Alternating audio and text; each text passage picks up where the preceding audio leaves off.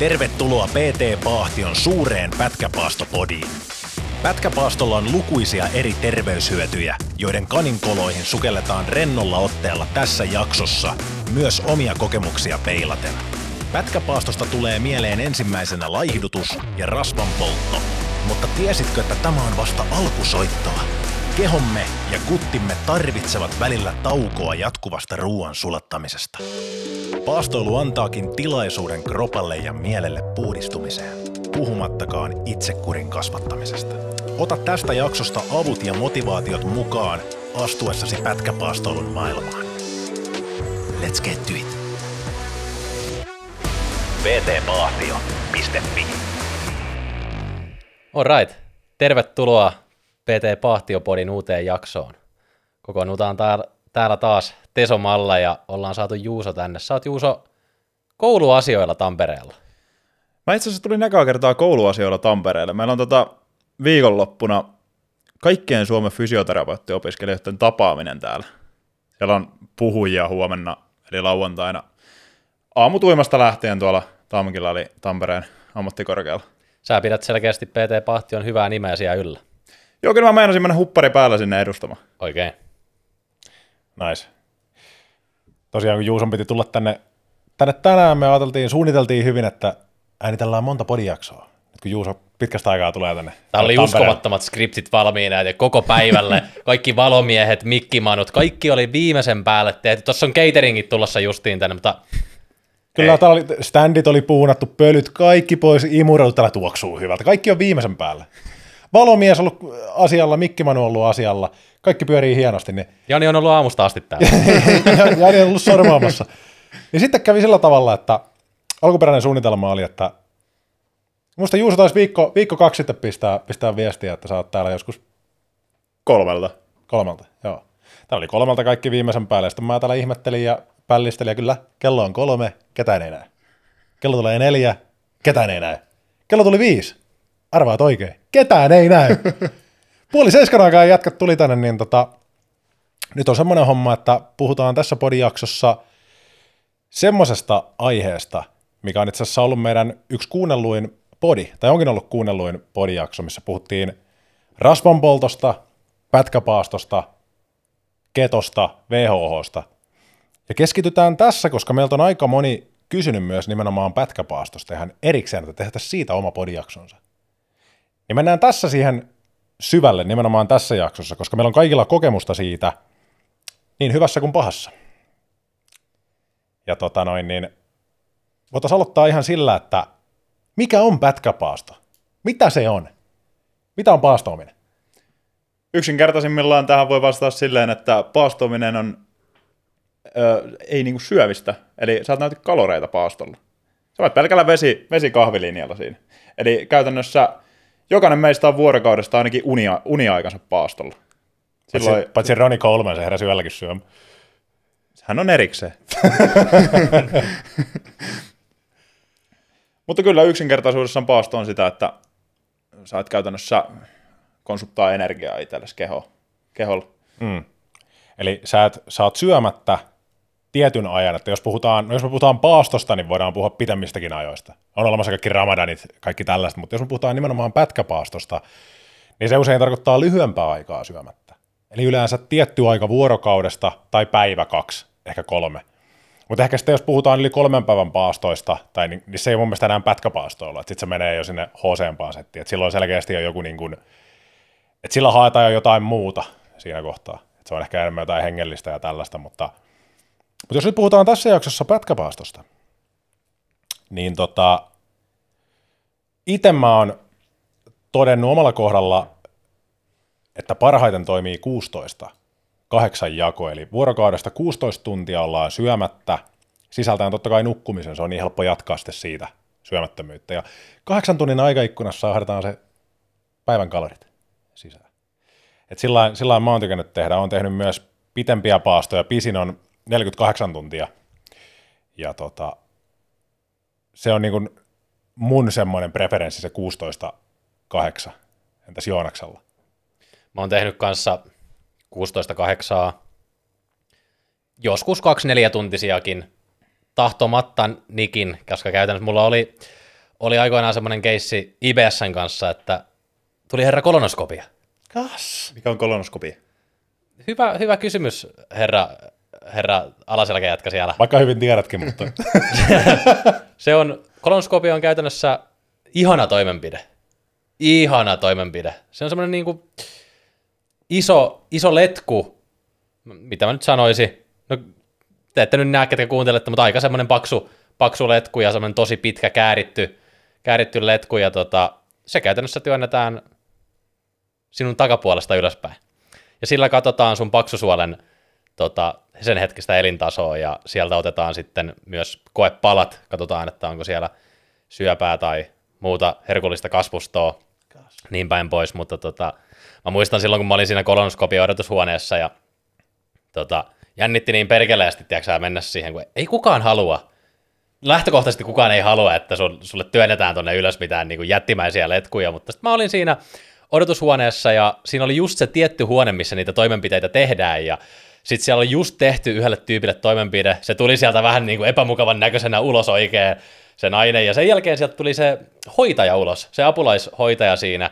Sillä oli semmoinen kääre kahdella, kädellä, kansisasta, kantasasta käärettä, se oli semmoinen ihan jumalattoman iso musta pötkö sen sylissä, semmoinen musta massa, ja mä olin vaan, että ei helvetti, että toi on seuraavaksi mennessä mun sisään. Mä ei, on pois täältä. Mutta anyways, se miten, mä tähän, se miten mä tähän päädyin, niin oli, että käytännössä sun täytyy olla 24 tuntia syömättä.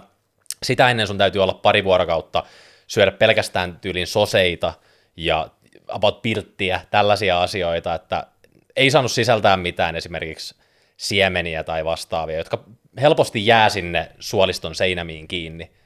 Että sen täytyy olla täysin puhdas, puhdas, niin täytyy olla sitten 24 tuntia täyspaastolla. Niin, ettei se letku törmää pikku esteisiin siellä Pi- täällä. Pikku tihutyöläisiä siellä. Pikku ansoihin Si- siellä si- täällä. si- sitä me ei haluta, mutta tota, se oli, se oli semmoinen tahaton, tahaton käytännössä, että oli niinku pakko Joo. tehdä 24 hahon paasto, ja se oli käytännössä ensimmäinen kerta, kun mä tein.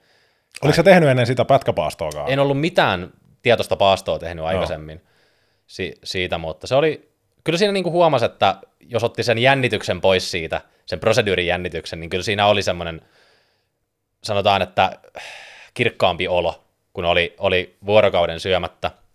Sitten mä oon tehnyt useamminkin tuon vuorokauden paaston. Mä oon tehnyt 16-8 paastoa, ja nykyään mulla on sellainen päivärutiini, että mä yleensä syön kello kahdeksalta illalla mun viimeisen aterian. Ja okei, useasti se venyy, esim. tänään tulee venymään, koska en mä tuu pääseen, pääseen iltapalalle vielä, vielä moniin tunteihin, mutta lähtökohtaisesti se on kello kahdeksalta. Pamautan siitä itteni iltatoimien jälkeen nukkuun. Kun mä herään, niin mä kävelen siitä tunnin. Mä otan tunnin aamukävelyn paastolla. Otan sieltäkin riippaan pienet benefitsit siitä aamu, aamu niin kuin low intensity cardiosta myös. Kyllä. Sitten siitä kotona otan pienet meditaatiot ja sitten alan vasta tekemään ruokaa. Ja voi pojat, se ruoka maistuu hyvältä. Tästä tulee 14-tuntinen tota, paastoikkuna. Mulla on 14-10, se toimii hyvin ja mä en sinänsä ajattele sitä, että mä nyt paastoon. Että nyt on pakko saada se 14 tuntia. Joskus se on 12, joskus se on 13, joskus on 15, mutta lähtökohtaisesti se on aina 14 ollut. Mm. Se menee niin hyvin mun rutiineihin. Ja 16 on vähän liikaa, koska sit mun täytyy ajoittaa mun muita syömisiäkin sinne kuitenkin. Ja mä en ole aina kotona tekemässä sitä ruokaa. Ja sitten se tietty preppaaminen sun muuta, niin se on ihan oma juttuunsa. Mm. Moni pitääkin sitä vähän niin kuin, tai just toi 14.10, niin se voisi olla vähän niin kuin aamupalan skippaaminenkin, että sitä ei välttämättä edes moni mieti, että se on pätkäpaastoamista, että ne vaan jättää aamupalan syömättä ja lähtee kouluun tai töihin ja syö siellä, niin sitä tulee helposti se 14 tuntia syömättä. Jos niitä lähtee tekemään, niin itse on ainakin huomannut, että se on tosi tärkeää saada toimimaan sun rutiinien kanssa, koska jos sulla on tosi niin kuin vaihtuva arkirytmi esimerkiksi, että sulla ei ole joka päivä, tiedätkö, sitä samaa pursomeininkiä, tai mitä ikinä teetkään arjessas, niin voi olla päiviä, jolloin se, jos sä koetat esimerkiksi saada 16 tunnin paastoa, niin sä et maa sille mitään, että se venyy vaikka 20 tuntiin, tai sitten voi olla päiviä, että se on vain 10 tuntia, niin saako tällä samoja benefitsejä sitten, että sä, jos sä pitäisit esimerkiksi sen tasaisen 16 tunnin paaston siinä, koska itsellä on henkilökohtaisesti tällä hetkellä semmoinen tilanne, on siis paastoa kokeillut aikaisemmin ja tykännyt siitä, mutta kun on päiviä, kun esimerkiksi koulu alkaa kahdeksalta ja on päiviä, kun koulu, koulu ei ole esimerkiksi ollenkaan, niin se on tosi vaikea saada, saada siihen rytmeihin, että kun ei aina pääse syömään siihen aikaan, kun pitäisi. Niin se luo, luo vähän omaa semmoista kortisolia itsellä sen paaston suhteen. Niin, mutta nimenomaan mun mielestä pätkäpaastoa kannattaa pitää sellaisena työkaluna. Että se ei ole semmoinen, että sä teet siitä itselle stressiä, että sä päätät, että okei, nyt mä rupean tekemään pätkäpaastoa, mun täytyy joka päivä sekunnin tarkasti olla 16 tuntia syömättä. Ei vaan just se, että jos sulla on, se, sä tiedät, että sulla on semmoinen hektinen päivä, että sä et oikein ehdi syömään, niin totta kai sä voit syödä sen aamupalan sinne, eihän siinä ole mitään. Sitten joinain päivinä, varsinkin siinä kohtaa, kun sä oot tottunut jo pätkäpaastoamiseen, niin sun kroppakin ymmärtää, se osaa olla ilmasta safkaa pitempiä aikoja. Esimerkiksi sitä mä huomasin, no meillä on kaikilla todella nopea aineenvaihdunta ja me ollaan oltu aina todella nälkäisiä. Aina jos on ruokaa, niin me ollaan aina siellä saman tien, pöydät tyhjäksi. Mutta jotenkin pätkäpaastominen on opettanut mulle sen, että tarvittaessa mä pystyn olemaan pitempiä aikoja syömättä. Ja kun pääsi siitä mentaalisesta niin kun esteestä yli, mitä meillä on syötetty pitkään, että sun täytyy syödä kahden tai kolmen tunnin välein, että sä saat sen proteiinisynteesin käyntiin ja tällään, että muuten sä, muuten sä menetät gainsit, lihakset lähtee, jos sä syö. Mutta kun se ei mene sillä ja meidän kroppa toimii sillä tavalla. Meidän kroppa pystyy myös, kun on ollut olemassa, no nykyään se on aika hyvin jo debunkattu, mutta se, että sun kroppa pystyisi vaan käyttämään per ateria tietyn määrän proteiinia, joku 30 grammaa, joku tällaisen. Mutta se ei pidä paikkaa, sun kroppa pystyy käyttämään sen kaiken proteiinin kyllä. Ja sun kroppa tarvii myös sitä proteiinia eri asioihin kuin pelkästään lihaskasvuun. Proteiinia on joka paikassa sun kehossa. Niin se, että se opetti itselle se pätkäpaasto nimenomaan sitä, että mä pystyn lähteen kotoa aamulla ilman, että mä stressaan sitä aamupalaa, koska mulla ei ole yleensä aamuisin nälkä. Et sen takia mä tykkään treenatakin tyhjällä mahalla paastolla. Mulla on uskomaton energia ja semmoinen hyvä olo. Mutta mä oon tässä, no viime vuoden oikeastaan paastosin ehkä vähiten nyt niin kuin muutamaan vuoteen. Et mä yritin saada lisää painoa. Se on todella vaikeaa. Mä syön yli 4000 kaloria. Söin melkein 5000 kaloria viime vuonna päivässä. Ja 93 kiloa on päässyt 94 kiloa. Se ei vaan pysy se paino. Ja kun mä ahdoin ja ahdoin, mulla oli pakko syödä sitä aamupalaa sinne, niin aina kun oli syödä sen aamupalankin aamulla, vaikka olisi varsinaisesti nälkä, niin tuntuu heti, että se energiataso pikkusen droppaa. Tulee vähän semmoinen, vähän semmoinen letarginen. Pakko päästä makoilemaan fiilis. Vähän niin kuin semmoinen, ja sulla olisi treenikin edessä, ja totta kai, no eri asia, jos siihen söisi ketoisan safkan, että ei hiilareita.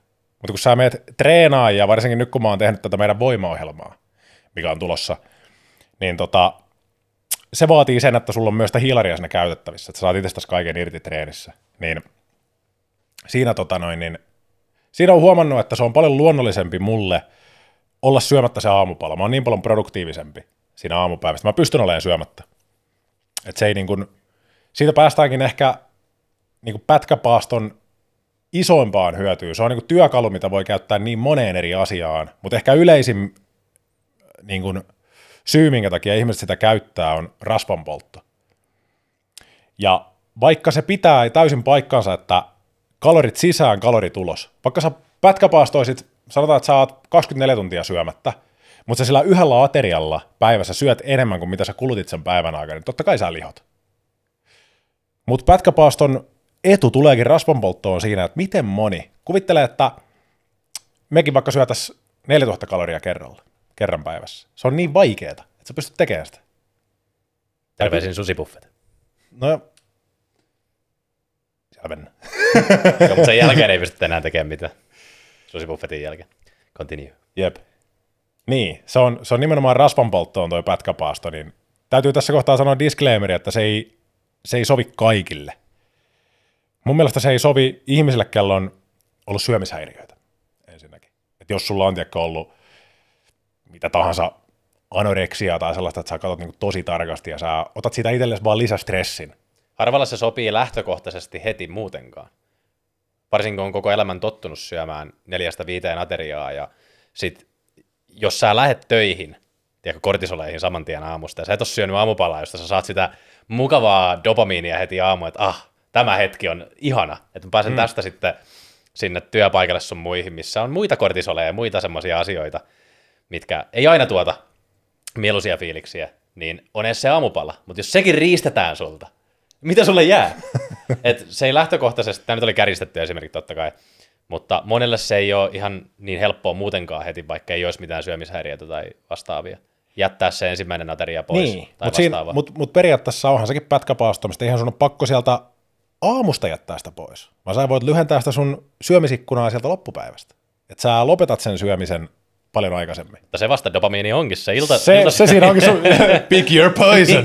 Se, se, siis mä, jos mä teen pätkäpaastoa, niin mun, mun, on pakko tehdä se sillä että mä pääsen illalla syömään. se on pakko jättää Kerro sinne. lisää sitä rasvanpoltosta.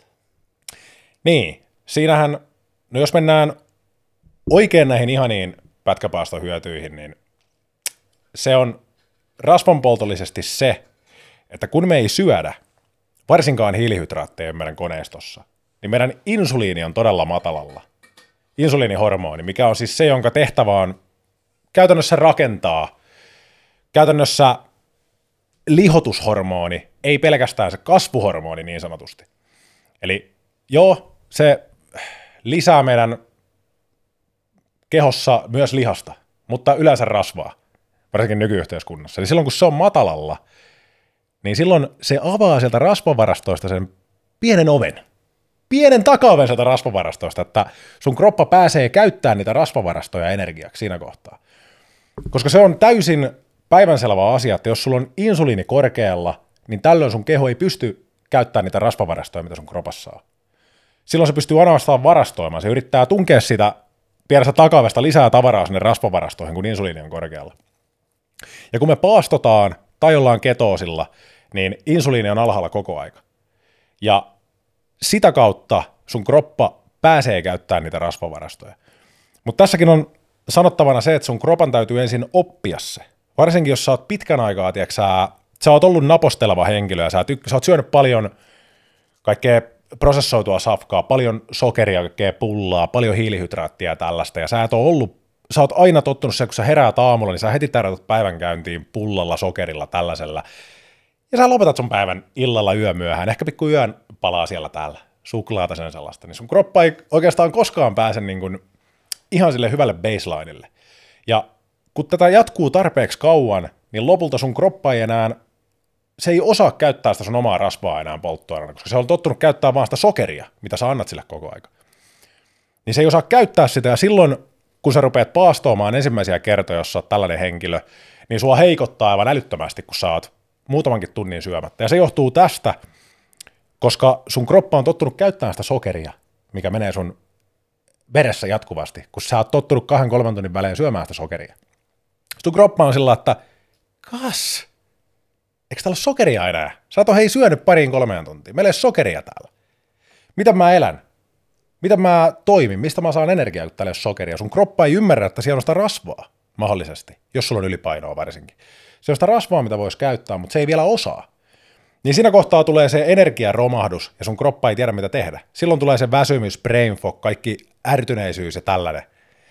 Se tulee siinä kohtaa ja yleensä sen vaiheen yli kun sä pääset, moni luovuttaakin tässä kohtaa pätkäpaaston suhteen, ajattelee, että se ei toiminut mulle, koska mua särkeen päätä, mua rupesi väsyttää todella paljon, mä menisin kuolla nälkää, mutta se on se ensimmäinen oire, kun sun kroppa ei osaa se yrittää käyttää sitä sokeria, mitä sillä ei ole. Niin siinä kohtaa, kun sun kroppa oppii käyttää myös sitä omaa rasvaa polttoaineena ja rasvaa myös ravinnosta polttoaineena, niin silloin sä opetat sun kropalle ikään kuin tämän tuplasysteemin, että se pystyy myös käyttämään hiilihydraatteja, mitä sä syöt energiaksi, mutta tarvittaessa, jos sä oot pitkiä aikoja syömättä, niin myös rasvaa. Niin, toi on niin sanottu fat-adaptaatio, Juu. rasva-adaptaatio, mitä ketosillakin tapahtuu, jos sä oot syvällä siellä ja oot kauan sitä tehnyt. Mutta kuitenkin lähtökohtaisesti, puhuit tuosta rasvanpoltosta, niin joo, kyllähän sä poltat siinä rasvaa, vaikka jos sä teet paastotreenin, mutta kuitenkin fat balance astuu silti voimaan loppupäivän aikana. Että se, että se net- netto on kuitenkin silti sama, jos sun kalorit on samat verrattuna niin kuin, mihinkä tahansa feeding windowiin niin sanotusti. Että mm. syöt sä sitten aamupalan tai oot sitten paastolla. Että kuitenkin sun täytyy olla miinuksella jossain kohtaa, että sä saat sen rasvanpolton pysyvästi. Että se ei varastoidu uudestaan sinne, kun sä täytät niitä varastoja siellä taas sitten päivällisillä ja iltapaloilla. Niin, eli siis, eli siltikin justiinsa, ei saa ajatella niin, että no niin, nyt mä paastosin 16 tuntia, että nyt mä voin loppupäivän syödä ihan mitä tahansa. Että mä oon polttanut nyt aika hyvin rasvaa tässä päivän ensimmäisten tuntien aikana, niin nyt mä voin syödä ihan mitä tahansa. Ei, että silti se, silti sillä on isoin merkitys, että syöksää enemmän kaloreita vai vähemmän kaloreita sen päivän aikana. Mutta sekään ei ole ihan niin mustavalkoinen mun mielestä. Mun mielestä tässä on myös pätkäpaaston etu, että siinä kohtaa varsinkin kun sä oot päässyt siihen fat-adaptaatioon, että sä saat käyttää sitä rasvaa, ja sulle ei tuu sitä brain fogia, ja sulla on semmoinen tasaisempi energia, niin sä todennäköisesti liikut enemmän. Mä oon huomannut ainakin itse, että kun mulla on semmoinen hyvä energia paastolla, niin mä touhuan kaikkea jatkuvasti, mä pikku, pikku touhuskeli, Jep, siellä pikku, ti- pikku tihuteita tekee Jep. siellä täällä. Tuommoisia tertiäärisiä vaikutuksia tulee siellä, että se ei niinkään, Ritiäärisiä. se ei niinkään primääri vaikutus siltä, siltä, siltä tota, paastolta itsestään, vaan että sulla tulee tommosia, että sä haluat liikkua, koska sulla on energiaa, varsinkin kun sä oot päässyt siihen hyvään paaston buukieseen kiinni, mm. niin, niin sulla muutenkin mieli toimii paremmin ja niin päin pois. Ja sekin, että ei sun täydy pelkästään liikkua, vaan jos sä teet jotain tosi tosi kognitiivisesti vaikeaa asiaa, niin usko tai jälä sekin polttaa lähtökohtaisesti kaloreita enemmän kuin että sä kattoisit vaikka YouTubea tai Netflixiä tai vastaavaa. Tota ei muuten moni ajattelee, että esimerkiksi maailman huippu shakin pelaajat, niin nehän kuluttaa yllättävän paljon kaloreita siinä shakkipelin aikana. Jep, tuhansia. Siis oikeasti. Siis se on mahdollista tuhansia. Ne on siis Mieti, ihan ku- huippuja ne, että, että jos sä nyt alat pelaa shakkia, niin jos sä mua vastaan pelaat shakkia, niin sit sä kyllä hävität kymppitonnin aika äkkiä. Mä oon shakkimestari. Kas. Mutta anyways. Kuinka pitkiä pelejä? Kun on niitä tässä pikashakkipelejä kolme minuuttia, näitä kanssa siinä verran 10 000 kaloria. Siellä vasta kortisoli onkin huipussa. Se voi olla huipussa. On aikaa vastaan. Sä pelaat aikaa vastaan, mutta et sä kolmessa minuutissa kerkeä millään kuluttamaan, tai kuudessa minuutissa, kun vastustajallakin on kolme minuuttia, niin et sä siinä mitään kymppitonnia kerkeä No kuluttamaan. ei todellakaan. Ei. Eikä se, eikä se varmastikaan niinku kymppitonnia ole missään, missään No, on, on se, että- mä oon lukenut vähän sama juttu, että on se aika, aika isoja määriä, mitä sä pystyt niinku kognitiivisella aivotyöskentelylläkin kuluttamaan kaloreita.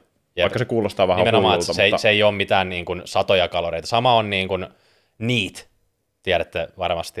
Että kaikki semmoiset pienet asiat, mitä sä teet huomaamatta, vähän taputat jalkaa maahan mm. tai pommatat päätös, niin niitä kun on tarpeeksi, se äddää. Että se saattaa ädätä päivässä monta sataa ja viikoissa tuhatta ja kuukausissa kanssa tuhansia, niin se saattaa olla kuukaudessa jo oikeasti näkyä kiloissa pelkästään se niit. Jep, eli, eli tarkoitat niitillä semmoista liikettä, mikä ei varsinaisesti niin kuin ole mitään Tarko, tarkoituksella tehty tarkoituksella tehtyä liikettä, että just semmoisia vähän niin kuin alitajuisia, että sä just Jep. niin kuin rummuttelet tai vähän niin kuin käsillä teet jotain. Ja just niin kuin ajattelukin on periaatteessa sitä, kun sä vaikka pelaat sitä shakkia. Niinpä, Ikään kuin, kyllä. Ikään kuin sekin on sitä. Ja tiesittekö sitä, että meidän aivot käyttää kanssa niin kuin primäärisenä, eli ensisijaisena energianlähteenä sokeria. Mutta se pystyy myös käyttämään rasvaa ketonien muodossa. Eli siitä myös tulee se, mikä monella pätkäpaastolla tuleekin, että mieli on paljon kirkkaampi. Kun rupeaa, siitä yleensä tietää sen, että sä oot alkanut polttaa omaa rasvaa. Tulee semmoinen kirkas mieli. Oikein semmoinen, tiedätkö, tappajan vaisto, jos ei sitä paremmin voi sanoa. Ja no mulla on oma teoria siihen, että miksi se, miksi se tulee. Minkä takia se tulee meillä ihmisillä. Valaiskaa, hyvä herra. I enlighten you. se, tulee, se tulee siitä, kun tota, tämä on mun teoria ja voi varmaan pitää hyvin paikkansakin, että kun ihmisen evoluutiossa meillä on ollut pitkiä jaksoja, kun ei olla saatu tiedätkö, ruokaa. Ei ole ollut, ei meidän esi-isillä ole aikoinaan, varsinkin siellä savannilla, ei niillä ollut jääkaappeja siellä, niillä ei ollut pakastimia, ei pikku kivaa Lidliä, mistä voit hakea vähän pikku pullia sieltä. Oliko sillä mikro? Onko teillä ollut mikrokas siellä? Ei, mu- ei muuten varmaan ollut. Ei varmaan ollut. Joo. Joo. Ei ollut mitään tällaisia kivoja, kivoja asioita. Pikku dopsuja. Pikku, pikku dopamiinia siellä täällä. Niitä piti tehdä hommia, että ne saisi sitä safkaa sieltä. Mutta mitä sitten, jos sä lähdet metsästään ruokaa ja sä et saanut? Sä söit kynsiä, sä söit sanoja. Eli et mitä? Nolla kaloria. Niin siinä kohtaa sun kropan pitää jollain tavalla kompensoida sitä tilannetta. Eli sun kropan täytyy joko, jos ei se saa ruokaa jatkuvasti, niin joko sen täytyy niin kuin, vähän niin kuin alkaa sammuttaa itteensä. Ja niin kuin ruveta, ruveta sillä tavalla vähän niin kuin haihtuun pois, että sulla ei ole energiaa enää ollenkaan. Mutta mitä kävi semmoiselle esiisille, jotka ei saanut saalista ja ne joutui olemaan syömättä, nehän kuoli pois. Eli ne ei jatkanut sukua eteenpäin. Eli evoluutio teki sen, korjas ne pois. Ja ne ihmiset taas, joilla keho rupesikin siinä kohtaa käynnistää semmoisia mekanismeja kehossa, että mieli tuli kirka- kirkkaaksi, sä pystyt ajattelemaan selkeästi, sä pystyt ajattelemaan kristallin kirkkaasti, että miten mä metsästän sen eläimen seuraavaksi. Ja nälkä, vaikka nälkä on, niin se väistyy, ja sulle tulee enemmän, sun keho vapauttaa adrenaliinia ja kaikkea, tiiäksä, kortisolia ja kaikkea. Sä, Kasvuhormoneita sun muita. ka- kasvuhormonit nousee, joo, siinä kohtaa. Sulla tulee vähän niin kuin, ja testosteronitkin voi nousta siinä, kun sulla tulee semmoinen fiilis, että okei, kaikki paukut on tällä hetkellä siinä seuraavassa saaliissa, että mä saan sitä ruokaa. Niin silloin sä oot siinä lepotilassa. Sun kroppa ei ole siinä lepomoodissa, eikä, eikä ole brain fogia eikä mitään. Sun kroppa on siinä tilassa, että sä oot todella tarkka ja kristallinkirkas. Jep, ja sä tarvit kristallinkirkkaan mielen lisäksi myös lihaksilta paukkuja. Että lähtökohtaisesti, jos sun kaikki energian tarve siellä paastolla lähtiskin lihaksista, niin millä sä metsästät enää? Sillä rasvamäärällä, mitä sulla kropassa on. Niinpä. Ei, ei se laita sua, sua liikkeelle, ei se, ei se niin kuin pistä niitä motorisia käskyjä sinne rasvapesäkkeeseen, mitä siellä sinne on kertynyt, kertynyt sinne tota, Lantion seuduille, mutta eikö tuossa, sä oot Jouni tuon paaston asiantuntija, niin eikö siellä ole semmoisia pieniä lihaksen säilytysmekanismejakin esim. tuolla kasvuhormonilla? Onko ihan väärässä? On, Jos on sä ja, paastolla oot, niin kuitenkin lähtökohtaisesti sun kroppa haluaa mieluummin ottaa niitä äh, varastoja, tai niistä varastoista esim. rasvasta, kun sitten lihaksesta. Lihas olisi sitten se ihan viimeinen, mistä lähdetään kattoon itse tsekkailemaan, että mitäs, mitäs energiaa täältä saataisiin. Joo, tai sä hyvin alustikin tossa, että, että tota, mitä se esi olisi siellä tehnyt, jos se on syömättä, ja sillä lähtee ne lihakset pois heti, kun se on syömättä. Niin millä se sitten metsästää? Ne ihmiset, kelle on käynyt sillain, meidän esi-isille, niin evoluutio on korannut ne pois. Ne ei ole selvinnyt. Ne on kadonnut sieltä lifelineista. Elämänpuusta, hyvä. Ja ne on jatkanut sukua, jotka pysty säilyttämään sitä lihasmassaa, ja se se tulee siitä, että kun me ollaan syömättä pitempiä aikoja, meille tulee se nälkäsignaali, eli kreelin hormoni. Kreelin on siis se hormoni, mitä sun keho vapauttaa siinä kohtaa, kun sä tunnet nälkää.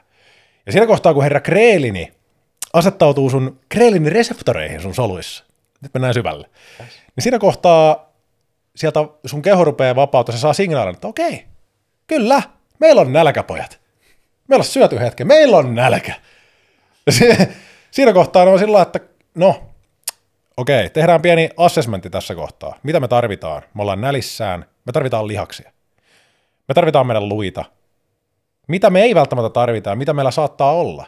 Tehdään nopea kartoitus tässä. Meillä on rasvaa. Okei, me ruvetaan käyttää rasvaa, ja jotta me säästetään lihaksia, niin rämpätään ylös meidän kehossa kasvuhormoneita. Joidenkin tutkimusten mukaan kasvuhormonitasot, tämä koskee vähän pitempiä paastoja, yli kolmen päivän paastoa, niin voi yli joku 1200 prosenttia, 2000 prosenttiakin noussut kasvuhormonitasot niin pitemmillä paastoilla. Mutta ihan tällä pätkäpaastoilla 16 tunnin ja tällä ehkä 24 tunnin paastoilla ei päästä sinne, mutta silti se nousee sieltä. Se kasvuhormoni, ja se pitää kiinni lihaksista. Ja se polttaa rasvaa, se kasvuhormoni. Se antaa kropalle sen signaalin, että no niin, on rasvaa täältä, tuolta, sieltä. Eletään sillä. Eikö toi kuitenkin ole lähtökohtaisesti lihaksen säilytysmekanismi, eikä niinkään, että luonnonmukainen steroidi, että nyt kun mä oon syömättä kolme päivää, niin tiiäksä, nyt, on, nyt, on, nyt on kaikki koholla ja lihakset kasvaa, että et eikö se kuitenkin tasaudu siinä kohtaa, kun, kun sä sitten pääset takaisin normaaliin Joo. rytmiin. heti kun sä rupeat syömään, niin tota, sitten se kasvuhormoni lopahtaa. Ja sehän on vielä mielenkiintoinen meidän ihmisten elimistössä, että silloin kun insuliini nousee korkealle, niin kasvuhormoni lopahtaa.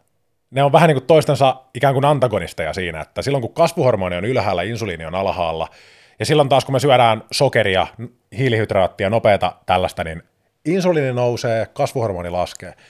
Mutta periaatteessa nämä molemmat on, kun ins- insuliinikin, niin kyllähän sekin, kun se on varastointihormoni myös, niin kyllähän sekin auttaa meitä lihaskasvussa. Mutta silloin, jos se insuliini on poissa, jos me ollaan vaikka VHH, ketolla tai paastolla, niin se kasvuhormoni on täällä niinku tukemassa meidän lihaksistoa koko aika. Mutta se edellyttää sen, että sä oot opettanut sun kropalle sen, että se voi käyttää rasvaa. Et siinä kohtaa, jos kuvitellaan, että on hyvin, kuvitellaan, että sulla on metabolisesti semmoisia ongelmia, että sun kroppa ei osaa käyttää sitä rasvaa, vaan se on tottunut käyttämään sokeria, ja sä rupeat paastoon, niin luultavasti kun sun keho haluaa sitä sokeria, mitä sä et sillä anna, niin siinä kohtaa se saattaa ottaa sun lihaksista aminohappoja, koska se ei osaa vielä käyttää rasvaa. Se saattaa vähän etsiä, että mistä mä otan. Niin on ollut tutkimuksia, missä todella ylipainoisella ihmisellä on saattanut lähteä sieltä lihaksista alkuun vähän, ennen kuin ne on päässyt siihen rasva-adaptoituneeseen tilaan, jolloin niiden keho suojelee niitä lihasvarastoja. Niin, ja ne, jos on tosi, tosi ylipainoinen ihminen, niin sähän voit tehdä bodiriikomppia siinä kohtaa aika tehokkaasti, että sä voit jopa olla miinuskaloreilla ja kasvattaa samaan aikaan lihasta. Helposti. Koska sun kroppa, sitä on niin yltäkylläisyydessä sitä rasvaa ja energiaa siellä, mistä, mistä sun kroppa voi sitten kasvattaa sitä lihasta. Varsinkin kun annat hyvän signaalin kuntosalilla sun lihaksille, niin siinä kohtaa, jos sä oot ylipainoinen, sä teet vaikka pätkäpaasto, sä oot ylipainoinen, niin siinä kohtaa, kun sun kroppa on sellainen, että kas, meillä on näin paljon rasvaa tällä, me voidaan elää tällä rasvalla, ja se mitä sä syöt, niin sun kroppa rupeaa tiedätkö, sillä rakentaa sitä lihasta sinne. Se on ihan mahdollista, jos sulla on paljon ylipainoa. Samaan aikaan pudottaa rasvaa ja rakentaa lihasta. Puhumattakaan, että jos sä oot aloittelija kuntosalilla, niin double whammy. Hyvä herra. Double whammy. Mutta tuosta vielä, kun puhuttiin tästä kasvuhormonista, nyt kun ollaan vielä siinä, niin voidaan kertoa myös sen muitakin benefitsejä, kun ainoastaan rasvanpol- rasvanpoltto ja lihasten säilyvyys. Tiedättekö, että kasvuhormoni pitää meidän ihosta todella hyvää huolta. Mä oon huomannut, että mun, tämä on mun oma anekdoottinen kokemus ja myös varmasti muutkin on huomannut, jotka on tehnyt pätkäpaastoa, että silloin kun paastoilee, niin varsinkin paastotreenin jälkeen, niin jumalauta on iho hyvässä kunnossa. Jotenkin niin kuin iho hehkuu ja on todella niin kuin semmoinen puhdas iho.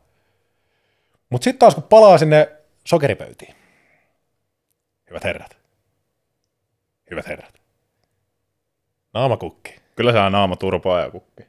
Mä huomasin itse saman paastolla, paastolla kuin aikanaan tein, että iho on helvetisti paremmassa kunnossa. Ei, vaikka oot siellä murrosiissa vielä, niin ei iho kukisi samalla tavalla. Että se oikein hehkuu. Ja huomasin kanssa, että vaikuttaa ihon punaisuuteen. Esimerkiksi naamassa. Millä tavalla? Öö, no henkilökohtaisesti itellä, itellä on semmoinen, että naama tykkää punottaa hyvin Kerrotaan, paljon. kerrotaan ensin kuulijoille tähän teoria siitä. teoria, että Miksi sun naama selottaa niin paljon? miksi sun naama on niin punainen? Kerro tää teoria. Mun oma teoria on tästä se, että meidän, meidän tota, huoleton äitimme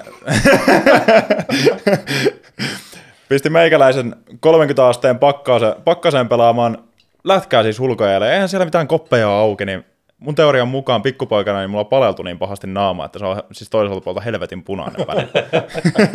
en tiedä, pitääkö paikkansa, mutta tää on, tää on oma Ja, teoria. ja se on muuttunut jo tollain. Mulla, mä, mun mielestä joskus sanoi, että äiti oli jättänyt sut, kun sä olit vauva, niin se oli jättänyt sut tota, vaunuissa pakkaseen ja kyllä Pipo oli ollut päässä, Haalinen oli, oli ollut päässä, mutta kyllä posket oli täysin pakkasen armoilla siellä. Eikä siellä niin huolettavia ollut. Ei, vähän, vähän raffi tommonen. Joo, niin. Mutta siis huomasin paastolla, että vaikuttaa niin kuin ihon kuntoon hyvin paljon. Ja just tuohon punaisuuteenkin. Varmasti moni muukin, muukin kärsii tiedätkö, naaman punotuksesta. Sitä voi hoitaa kaikilla aineilla. Ja... Mitä te olette mieltä muuten tosta, että, että jos on tommosia ei elämää suurempia vaivoja, että on vaikka ihon kanssa jotain, että on kuiva iho tai vastaavaa, ja heti, heti ollaan niinku rasvojen ja tällaisten ulkoisten humektanttien kanssa teke- tekemisissä. Niin, mitä, te olette, mitä, mitä te olette mieltä, että onko, onko se aina niin kuin järkevin vaihtoehto, että jos sulla vähän on kuiva iho esimerkkinä, niin ottaa heti se ensimmäinen rasva sitä vastaan, vai voisiko tällä olla jotain muita ratkaisuja? Ei ehkä kannattaa itse tutustua asiaan. Ja... Onko ne dermatologeja, ketkä on niin kuin iholääkäreitä? Vissiin joo. Taitaa olla jo. Joo, Ehkä- tässä ei siis kukaan meistä ole lääkäri, Ehkä- vaan hypoteettisia ehkä- kysymyksiä etelään vaan ilmoille. Ehkä konsultoida, mutta ei ole niin kuin elämää suurempi ongelma. Mutta sitten sä voit miettiä, että sä voit kuitenkin itse vaikuttaa asiaan, niin jos se vaikuttaa sun itsetuntoon, niin ehkä lähtee niin kuin fiksuilla teillä liikenteeseen niin kuin tuhlaa, tiedätkö, tai menee dermatologille näyttämään, että sä saat sieltä melkein niin kuin suoran vastauksen, niin mun mielestä se on järkevämpää niin kuin rahallisestikin maksaa sille se summa, että sä saat oikeat lääkkeet, kun tuhlata itse kokeilemalla kaikkea sieltä apteekin hyllyltä, että loppupeleissä sekin tulee halvemmaksi, vaikka se kertamaksu on suurempi. Kyllä. No tossa on, tossa on tota noin, niin hyvä, hyvä esimerkki. Mulla oli entinen tyttöystävä, niin sillä oli ihan teinivuosista asti, niin se kärsi sen ihoireesta. Ihan valtavasti tuli, tiedätkö semmoisia kaikkia punotuksia ja kaikkia, tiedätkö inhottavia, teki meille raapia koko ajan ja semmoisia, iho oli tosi huonossa kunnossa. Meni, meni varmaan kymmenen vuoden ajan lääkäriltä lääkärille joka paikkaa, ja siellä epäiltiin, että on psoriasista ja mitä kaikkea mahdollista. Ja mä muistan niitä järkyttäviä rasvaputeleita, mitä oli joka paikassa aina. Koko ajan läträttiin rasvaa sinne rasvaa, tänne humektanttia sinne humektanttia tänne. niin tota, sitä, sitä kesti jonkun aikaa ja sitten tota, me jossain kohtaa päätettiin, me kokeiltiin kaikkia erilaisia ruoka, ruokadiettejä ja tällaisia, me testattiin maidottomuutta. Testattiin maidottomuutta kerran ja kas, oltiin oltu viikko ilman maitoa. Tässä pitää vielä sanoa, että ex-tyttöistä, niin se oli, siis se rakasti maitoa. Kaikkea mahdollista jäätelöä meni, meni hyvin ja maito, kaikkea maitotuotteet meni niin kuin monta lasia päivässä maitoa ja maitorahkaa ja tällaista. Niin. Ne jätti pois, niin meni viikko, iho parani. Et se, se iho oli reagoinut maitoon. Oliko, tämä allergi- oliko tätä katsottu, että onko hänellä allergioita? Mä käsitin näin, että ei ollut todettu edes mitään maitoallergiaa. Että hän oli kuitenkin kymmenen vuoden ajan niin selvitellyt sitä asiaa. Mutta se saattoi ollakin, tiedätkö, jos ei se ollut allergia, niin jollain tavalla sun keho ei vaan, niin kuin, tiedätkö, jonkun näköinen, tiedätkö, tulehdusreaktio, minkä se vaan antoi siitä. Että vaikka ei se ollut allerginen reaktio, niin jotenkin se ei vaan sopinut. Koska sen jälkeen se iho on ollut, niin kuin, ei ole tarvinnut läträtä raspalla ja sillä niin se on hyvä esimerkki siitä, että miten moni saattaa ajatella, että joo, mulla on iho huonossa kunnossa, että mikä on paras rasva. Kuka markkinamies myy mulle parhaan rasvan, mikä on hienoimman näköinen, mitä mainostetaan eniten ja tällä. Se on rahat pois meininkiä sekin loppupeleissä. Koska, jo, koska ei aina tietysti, eikä me olla lääkäreitä niin kuin sanottiin, mutta tosi usein sieltä omasta arjesta ja omasta tekemisestä ja omista ruokavalinnoista, ympäristöstä voi löytyä se perimmäinen syy, mutta sitten niitä oireita vaan hoidetaan, maskeerataan siihen päälle kaikilla humektanteilla ja lubrikanteilla ja rasvalaskeilla. Lubrikanteilla. siis ihan, ihan tai niin kuin hänen tilanteessaan varmasti olikin osuva toi maito, mutta mitä mäkin olen huomannut, niin jotkut, jotkut triggeroi enemmän. Että esimerkiksi alkoholi on semmoinen, joka pistää naaman punottamaan pahemmin. Siellä on joku, joku, joku ainesosa, joka räjäyttää niin sanotusti. Mm. Se, on kaik, se on kaikilla vähän erilainen ja sen, senkin takia toi, se on pätkäpaaston yksi hemmetin niin kuin, silmiä avaava hyöty. Se, että sä huomaat, kun sä oot yhtäkkiä syömättä, niin sä oot sillä että hmm, onkohan joku mun, niin kuin, onks mun iho parempi, onks mun niin kuin, energiataso parempi, kolottaako mua tosta paikasta, ja sä voit, niin kuin, sä, joku saattaa jopa huomata, että niiden näkökin on parempi paastolla, uskot tai älä. Parantuuko sun miinus vitosen näköisen? ei sun, ei sun, ei sun miinus vitosen, että sä miinus vitosen, että sä laseista välttämättä pääsee eroon. Mutta sekin, että jos sulla, jos sulla vaikka käy näin, että sä huomaat, että sä paastolla näet tarkemmin, niin se taas voi johtua siitä, että sulla on ollut verensokerin kanssa todella isoja heittelyitä, koska silloin kun meidän verensokeri heittelee, niin se vaikuttaa meidän näköön. Niin se, että nyt kun yhtäkkiä sä otkin, sä polttelet rasvaa sieltä sun rasvavarastoista, sun verensokeri on tämmöinen ihanan tasainen ja mukava, niin sillä voi olla yllättäviä benefitsejä, mitä sä saatat huomata. Jos sä paastolla, paaston aikana huomaat, että tällaisia asioita, että tämä on itse asiassa aika, mä huomaan, että mä tunnen, että tämä on parempi, mun iho on parempi tai mun näkö on parempi tai mun olo on ylipäätänsäkin parempi, niin se ei välttämättä johdu siitä pätkäpaastosta, vaan se voi myös paljastaa sen, että siellä sun ruokavaliossa on joku ruoka-aines, joka on aiheuttanut sulle niitä oireita. Mutta nyt sä et syö mitään, niin sä et myöskään syö sitä narkkia siellä. Niinpä, se on vähän, se on vähän niin kuin eliminaatiodietti. Joo, totaali eliminaatio. Kyllä. Vähäksi aikaa.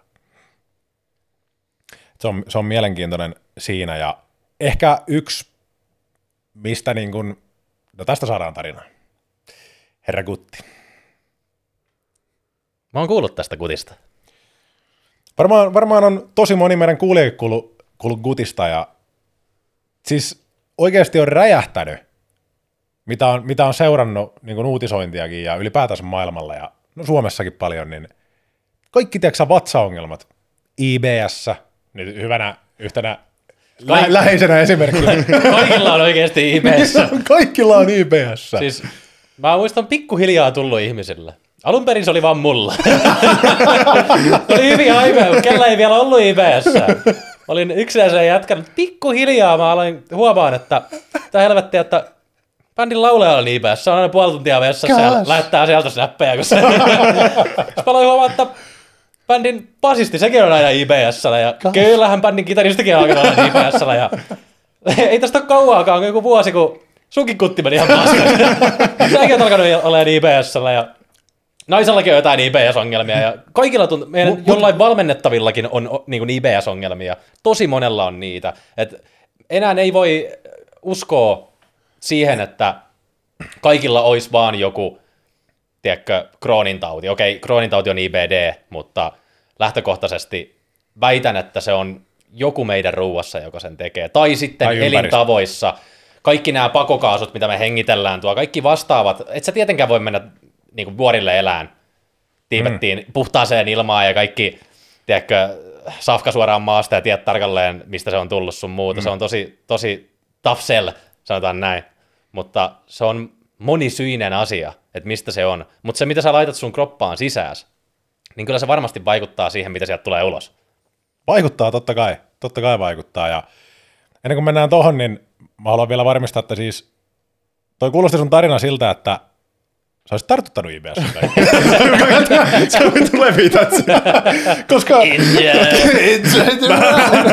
koska eikö siinäkin ole olemassa semmoinen teoria, että, että ikään kuin ne ihmiset, kenen kanssa sä no, lähinnä elät tai oot tosi paljon, niin ikään kuin se bakteerikanta rupeaa vähän niin kuin replikoitumaan. Olkaa hyvä. Now you know. En tiedä, en tiedä. Se on viiden lähimmän ihmisen keskiarvo. Joku no. ottaa. No, mutta nyt maastuttiin tällä esipuheella Gutin maailmaa, niin tota... Jatketaan siitä. Oot ihan oikeassa tossa, että se, voi, se, on, se on niin monta asiaa, mitkä meidän ympäristössä voi vaikuttaa siihen guttiin. Ja isoin asia on se, mitä sä syöt. Se on isoin asia. Miettikää, kuinka vähän aikaa ihmisen historiassa on ollut saatavilla leipää, jauhoja, sokeria. Herra glyfosaatti. Herra glyfosaatti. Ylenevissä määrin. Ylene... Miettikää oikeasti, miten vähän aikaa loppupeleissä on ollut saatavilla, niin kuin mä sanoin, leipää, jauhoja ja sokeria. Ja näitä nopeita hiilareita ja no tällaisia. No sokeria on kyllä ollut. Mutta onko tässä määrin? Sehän on ollut todella niin kuninkaallista ja rikkaiden semmoinen, tiedätkö, hedonistinen nautinto. Mä tarkoitin hedelmäsokeria, herra hedonisti. Mutta kai te ymmärrätte, että sun on aika vaikea saada hedelmistä sitä sokerimäärää, minkä sä vaikka saat suklaapatukasta. On. Tai mm. ei se välttämättä ole vaikea saada, mutta... Mut se kuiten, kuitenkin sun gutti tunnistaa sen tietyn molekyylirakenteen siellä, että aa, tää on sokeria. Totta kai se tulee sitten kuitujen ja vitamiinien kanssa siellä. Jotka hidastaa sitä imeytymistä myös. Jep, että se, se, se voi olla sitten, että, että ne tasoittaa toistensa niitä, niitä reaktioita, eikä, eikä sokerikaan välttämättä itsessään ole mikään pahis. Jos sä ihan molekyylitasolla meet, niin onko sokeri itsessään pahis, vai onko kaikki, mitä muuta sä teet siinä ympärillä, mihin muihin elintas- elintapoihin se liittyy, mitä, mitä muita elintapasairauksia sieltä tulee, kun sä saat käytännössä, käytännössä yhdestä grammasta sokeria niin paljon kaloreita verrattuna vaikka muihin. Mm. Niin, no yhdestä grammasta sokeria saa saat sen neljä kaloria. Et se ei sellainen, niin kuin siinä on, rasvassahan on totta kai enemmän kaloreita, mutta se pitää myös katsoa se mekanismi, mitä siellä tapahtuu, jos sä syöt paljon sokeria. Jos sä syöt paljon leivoksia. Mä vielä, mitä mä tarkoitin, oli se, että kun sä vedät semmoisia isoja sokerimättöjä, niin siellä on paljon sokeria. Mm. Niin totta kai se määrä kasvaa sitten, kun siellä on tungettu sokeria niin paljon siihen yhteen suklaalevyyn tai karkkipussiin. Kyllä, ja mitä sun, totta kai sä haluat ruokkia sitä sun kuttia myös siinä, että mitä hyötyä sun kutti saa siitä pikkupullasta. Se ei osaa, kä- se ei osaa käyttää mitään sitä, varsinkaan jos siitä on risuttu kaikki kuidukki pois ja tällaiset, niin se ei, saa, se ei saa mitään sieltä, ei vitamiineja ja mitään, nehän nääntyy ne sun kuttibakteerit siellä. Se on ihanaa suunautintoa hyvä. Se, se on, mutta... Mihevä pulla, just tullut tieko uunista, ah, pieni kahvi siinäkin odottelee ja mutta ah, sä, pullan tuoksuiden maisema siellä. Mutta oh. sä, sä, taas, oh. sä, sä taas mietit asiaa sun, sun täällä aivojen dopamiinikeskuksella. Sä oot yhtään, yhtään ajattelut sun kuttia, kun se tavara lähtee tonne alas. Mä mietin mun limpik-systeemillä. Pitäis, miettiä neokorteksilla sitä enemmän. Mutta siinä, siinä, kun se safkaste menee sinne sun kuttiin asti, niin niiden pitää myös saada syötävää, herra. Pitää, Niiden pitää. bakteeria. Jep. Niitä on, muistaakseni, siis niitä on biljoonia, niitä bakteereita sun kutissa. Mun mielestä, jos on ihan väärässä, niin sun kutissa on about yhtä paljon bakteereita kuin, niin kuin meidän galaksissa tähtiä tai jotain vastaavaa. Joo, joku täh- ihan, ihan älytön siis määrä. Se oli joko galaksissa tähtiä tai sitten koko universumissa. Ihan se, oli, jotain... se oli joku ihan sairas ja älytön luku. Ihan älytön. Niin vielä kun puhutaan tuosta gutista, että meillä on niitä siellä tosi paljon, Ja niitä pitää olla niin kuin laidasta laitaa, että ne osaa käsitellä kaikkea, ne osaa vapauttaa meille myös hyvän olon hormoneja. Olette varmaan kuullut tästä, että meidän kuttibakteerit, meidän kutti vapauttaa 70 prosenttia meidän serotoniinista, eli siis hyvän olon hormonista. Eli jos kutti on pilalla, niin sieltä voi tulla myös masennusoireita, uskottaa älä. Ja tämä tutkimus lisääntyy koko ajan siitä, mutta sen takia ei mennä tässä vielä sen syvemmin siihen kaveriin. Mutta tuosta gutista, kun sä oot pätkäpaastolla, sä paastoat, sä oot syömättä, niin siinä kohtaa sanat sun gutille rauhan siitä jatkuvasta ruoan prosessoimisesta. Sanat sille pienen lepotauon siitä pursosta. Sekin tarvii pienen levon. Se ei voi tehdä siellä puolalaisten kanssa yövuoroa koko ajan. Lataako se ikään kuin akkujaan sitten tota, ö, paaston aikana? lataa ja se siivoo, siivoo myös itseänsä. Ja sun krop, koko kroppa siivoo itseänsä paaston aikana, koska se saa hetken, se saa vihdoinkin sen rauhan, että no niin, koko aika ei ole insuliini katossa ja koko aika ei tiedätkö, tarvitse työstää, työstää niin tavaraa, että pääsee lepää ja pääsee tekemään pientä kevätsiivoa. Tietysti riippuu paaston pituudesta, mutta kuvitellaan, että sä vaikka joka päivä paastoot, just esimerkiksi tämän 16 tuntia, niin sua, sä annat aika, aika hyvän välin sun kropalle siivota. Vähän niitä pikku tihutöitä korjailla siellä pois, mitä on sinne vuosien mittaan tullut. Ja sen, sen tulee myös huomaan todella nopeasti, että kuinka paljon parempi olo sitä tulee, kun sun kroppa rupeaa kierrättää niitä kaikkia vahingoittuneita proteiineja, mitä sun kropassa on. Et kun ajatellaan vaikka, että no jos hypätään tästä kutista ja vähän yhdistetään autofagiaa tähän mukaan. Tiedätte, mikä on autofagia? Joo. Joo, se on siis sitä, että sun kroppa ikään kuin syö itseensä, kun sä oot paastolla. Niin monille tulee se fiilis, että jaa, mä kuihdun, mä kuolen pois, että, että mun kroppa syö mut. Se syö mun lihakset, se syö multa kaiken, se syö multa kaiken energia. Mutta tää on, tää on hyvä kaveri, tää autofagi. Tää on hyvä, tää on meidän ystävä tässä kohtaa. Se syö meidän kropassa, Juuso. Se syö sieltä viottuneita proteiineja. Eli meidän lihaksissakin saattaa olla rikkoutuneita sellaisia proteiineja, mitä ei vaan enää pysty korjaamaan. Se käyttää ne polttoaineeksi, ottaa ne sieltä ja käyttää ne polttoaineeksi rasvan kanssa. Ja se korjaa myös guttia, herra. Guttia. Taukoa kutille. Taukoa gutille. Tuo on hyvä työ, työväline ehdottomasti ihmisille, joilla on vatsa-ongelmia, mutta ei sekään kyllä kaikkea paranna. Että jos sulla on sitten joku niin kuin IBD-tauti siellä, niin ne on tosi vaikeita, kun niistä ei tiedetä tarpeeksi, varsinkin mikrobiomista sun muusta, että, Tosi vähän. että miten se oikeasti toimii siellä ja niin kuin, miten sitä korjataan optimaalisesti. Koska jos sulla on siellä niitä, täynnä niitä paskoja bakteereita, nehän käyttää sitä ruokaa hyödykseen ja lisääntyy siellä vaan koko ajan. Et miten, miten me saadaan sinne se parempi bakteerikanta ja saada ne lisääntymään sitten sillä ravinnolla. Et toi voi toki olla hyvä riisetti siihen, mutta onko se be all end all? Ei, että siinähän tulee myös, saadaan jälleen uusi pätkäpaastolle hyöty siihen, eli se, että olette varmasti, aivan sata varmasti huomannut tämän, että miten suureen rooliin se paaston rikkomisateria nousee. Varsinkin mitä pitempään oot syömättä. Niin kuvitellaan vaikka, että sä oot 24 tuntia syömättä ja sä täräytät siihen herra glyfosaattipizza. Yes. Kas! Mikä olo sulla on sen jälkeen? Sulla on, siis, en tiedä mikä olo sulla on, mutta mä oon, mä oon tehnyt sen. Tarina menee näin, että me tota, kaverin kanssa tehtiin 24 tunnin paasto.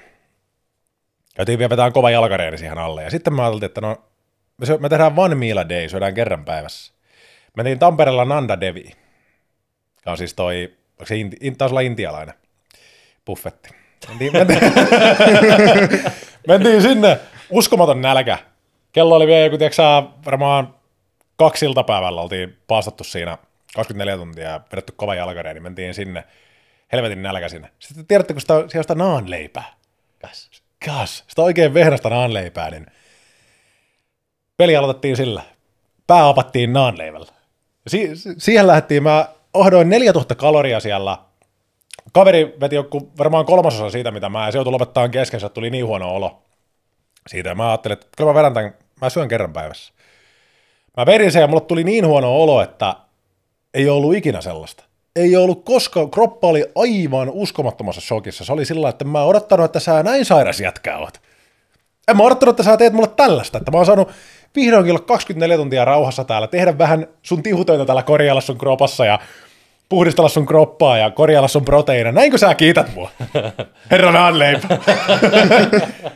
Lähet, siellä ei ollut Nanda Devissä, ei muistaakseni ollut edes vessaan, niin käytiin siinä viereiden kahvilla tuhoamassa. Sillä. Mikä se on mielipide siihen, että mihin kohtaan kannattaa asettaa isoin ateria paastolla? Et onko siinä mitään perusteita, että jos sä menet paastoreenille aamusta, niin kannattaisiko sinne illalle pistää kunnon jytkypommi?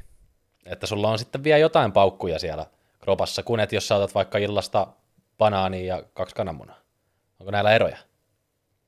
Siis se riippuu ihan täysin, se riippuu ihan täysin sun tavoitteista ja niin kuin mitä, sä, mitä sä haluat tehdä ja mitkä safkat sulle sopii, mutta, mutta se, että se on melkein tärkein se, että miten sä rikot sen paaston, että jos sä meet rikkoon sen sillä isolla mätöllä tai tosi paljon hiilaria, niin sun loppupäivä on helvetti. Se on tosi, se vetää to, todella niin kuin tukkoon kyllä siinä kohtaa. Ja josko joku pieni proteiini välipala siihen eka rikkomaan sitä jäätä. Joku ehkä nopeasti imeytyy, vaikka miksei proteiiniseikki siihen, tai sitten jotain, jotain teksä tällaista, pikkusen proteiinia siihen, tai sitten vaikka kanaa vähän rasvasta, että se imeytyy nopeasti. Sitten ottaa vaikka semmoisen puoli tuntia tunnin, ja sitten voi rupeta, ruveta vähän räväyttelemään. Kropalle, kropalle on annettu se signaali, että kohta aletaan syömään. Niin se on lämmitellään ekan.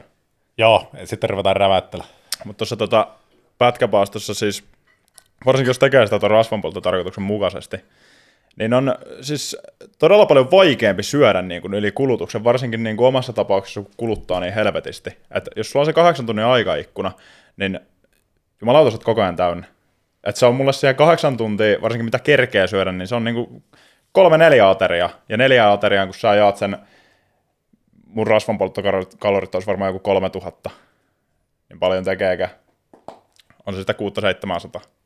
Kun sä tärättelet niitä aterioita silleen niin kuin kahden kolmen tunnin välein, niin ei se enää nälkä jää. Se ei tunnu niin kuin dietiltä, se ei, ei tunnu, tunnu, että sä näet nälkää missään kohtaa, koska sä oot ollut siinä paaston aikana jo siinä rasvanpolttotilassa, sä et ollut nälässä, ja sitten kun sä pääset syömään, niin sä oot koko ajan täynnä. Se oli hyvä esimerkki, kun ollaan täällä Jounin kanssa tehty YouTube-videoita, aina, aina kun kerkee, ja sitten oli idea, että, että mitä tehtäisiin seuraavaksi, otetaanko joku pieni semmoinen haasteen poikanen, ja palloteltiin ideoita ja tuli mieleen, että tehdään vähän kalorisia safkoja, mutta syödään 4000 kalorin edestä silti. Eli safkan volyymi kasvaa tosi paljon. Ja mä oon aina, mulla on aina nälkä. Mulla on nytkin nälkä. Mulla on ihan koko ajan nälkä. Mutta sen illan päätteeksi mulla teki tiukkaa vetää niitä viimeisiä poppareita. Kyllä, siellä oli poppareita, uskokaa tai jälkää. Oli. Ne ei pidä kauheasti kaloreita loppujen lopuksi sisään, se on hyvä herkku.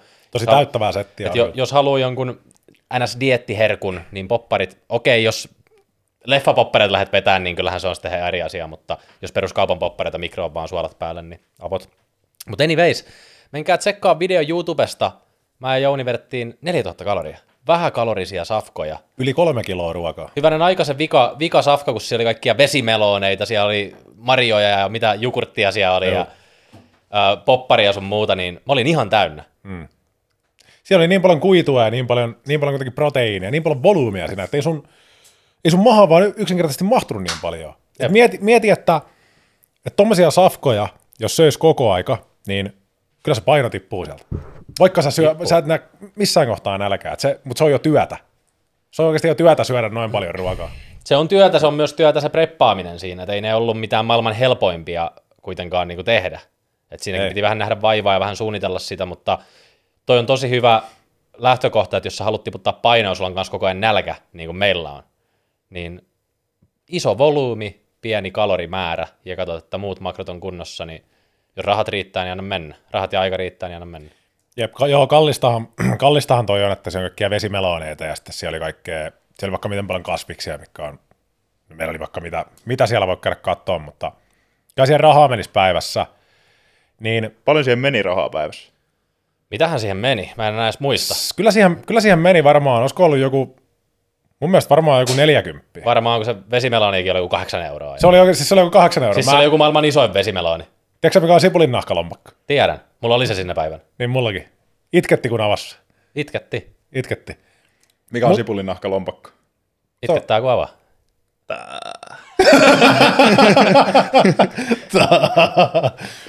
Mutta siitä, siitä muuten päästään myös Jälleen kerran me päästään pätkäpaastoon. Oot sä aika epeli. Sä, sä löydät aasinsillat joka ikisestä Mä jotenkin koitan aina välillä katsoa, että miten pitkälle mä pääsen. Sä et pääse mua karkuun. Siis se on aina siellä taustapeilissä. Sä et pääse mua karkuun, koska nyt kun sä puhuit tosta, että se maksaa niin paljon. Niin, kas! Tässä on, tässä on taas pätkäpaaston yksi hyöty. Sä säästät rahaa. Sä et ole koko ajan siellä, siellä ostelemassa kaiken. Sä, et- sä et ole läht- lähtemässä mielitekojen mukaan. Sä oot kaupassakin, vaikka sä oot paastolla, niin kas, ei toi suklaapatukko, se ei lähdekään mun kyytiin. Kas, toi kolapullo ei lähde mun mukaan, mä oon paastolla. Niin, sit kun sä oot kunnolla adaptoitunut siihen fiilikseen, mutta auta armias, kun sä oot just aloittanut ja sä et ole vielä tuota aikaisemmin tehnyt, ja sä oot ollut 14-15 tuntia syömättä, sulla on vielä tunti pari jäljellä, sulla ei ole mitään ruokaa valmiina siinä, sä oot tullut just salilta ja käyt vielä kaupassa ostaa ne tavarat, ja sitten sä pääset herra kassalle. All hell breaks Si- siinä vaiheessa voi monella tulla se, että mä aloitan huomenna. Mitä siellä Juuso tapahtuu siellä kassalla? Kun sä oot, sä oot täydellisesti pedannut sun päivän ja kaikki tulevat päivät, ja sä oot ostanut sun ruokakassiin kaikki tavarat, mitä sä tarvitset sun paaston aloittamiseen, mutta kassan houkutukset löytävät sinut. No, tää herra menee kauppaan ja siellä on houkutuksia joka puolella. Se kävelee hyllyjen läpi siellä. Sitten se menee karkkihyllyn ohi. Katsoo, että en mä teihin koske, älkää yrittäkö. Mutta kun siellä on se viimeinen, viimeinen oljenkorsi vielä siellä kassalla. Se on final bossi nousee siis, siellä on, siellä on Snickeria, siellä on Smarssia, siellä on Twixiä, siellä on siellä lä- Smarssia? siellä on Smarssit. Jos siellä smarssia Ei ole tiedä Smarssia vähän. No, Kun siellä on joka lähtöön tavaraa, niin perhana se vaatii itsekuria, varsinkin siinä alussa, kun sä et ole adaptoitunut siihen, siihen tota fiilikseen. Tai se fiilis ei ole sulla samanlainen vielä siinä alku, alkukohdassa, kun se tulee olemaan. Eli semmoinen hyvä dopamiinin tasainen virta. Et saattaa olla jopa, että alussa sulla on siellä kortisolit katossa ja mielitekoja tekee niin perkeleesti mieli. Mutta tässä vaiheessa meillä nousee itsekuri eh, pinnalle hyvin, hyvin korkealle. niin itsekin huomasi paastolla kyllä sen, että kun oli tarpeeksi kauan ollut siinä, niin ei mulla ollut nälkä ennen kuin just vasta siinä kohtaa, kun mä aina syön. Jotenkin kroppa vaan ja mieli ties sen, että Aa, nyt tää jätkä taas on keittiön ääressä hääräilemässä, että mitähän, mitähän sieltä tulee. No sitä samaa kuin aina. Mitä sä kroppa luulet? Mitä sä luulet? Mulla on aika lailla samat, samat safkat joka päivä. Mulla pääruoka vaihtuu, tai proteiinin lähde yleensä vaihtuu, että hiilareita ei sinänsä edes tuu muuta kuin hedelmistä, mitä niistä sitten tuleekaan. Että niissä mä en nirsoile.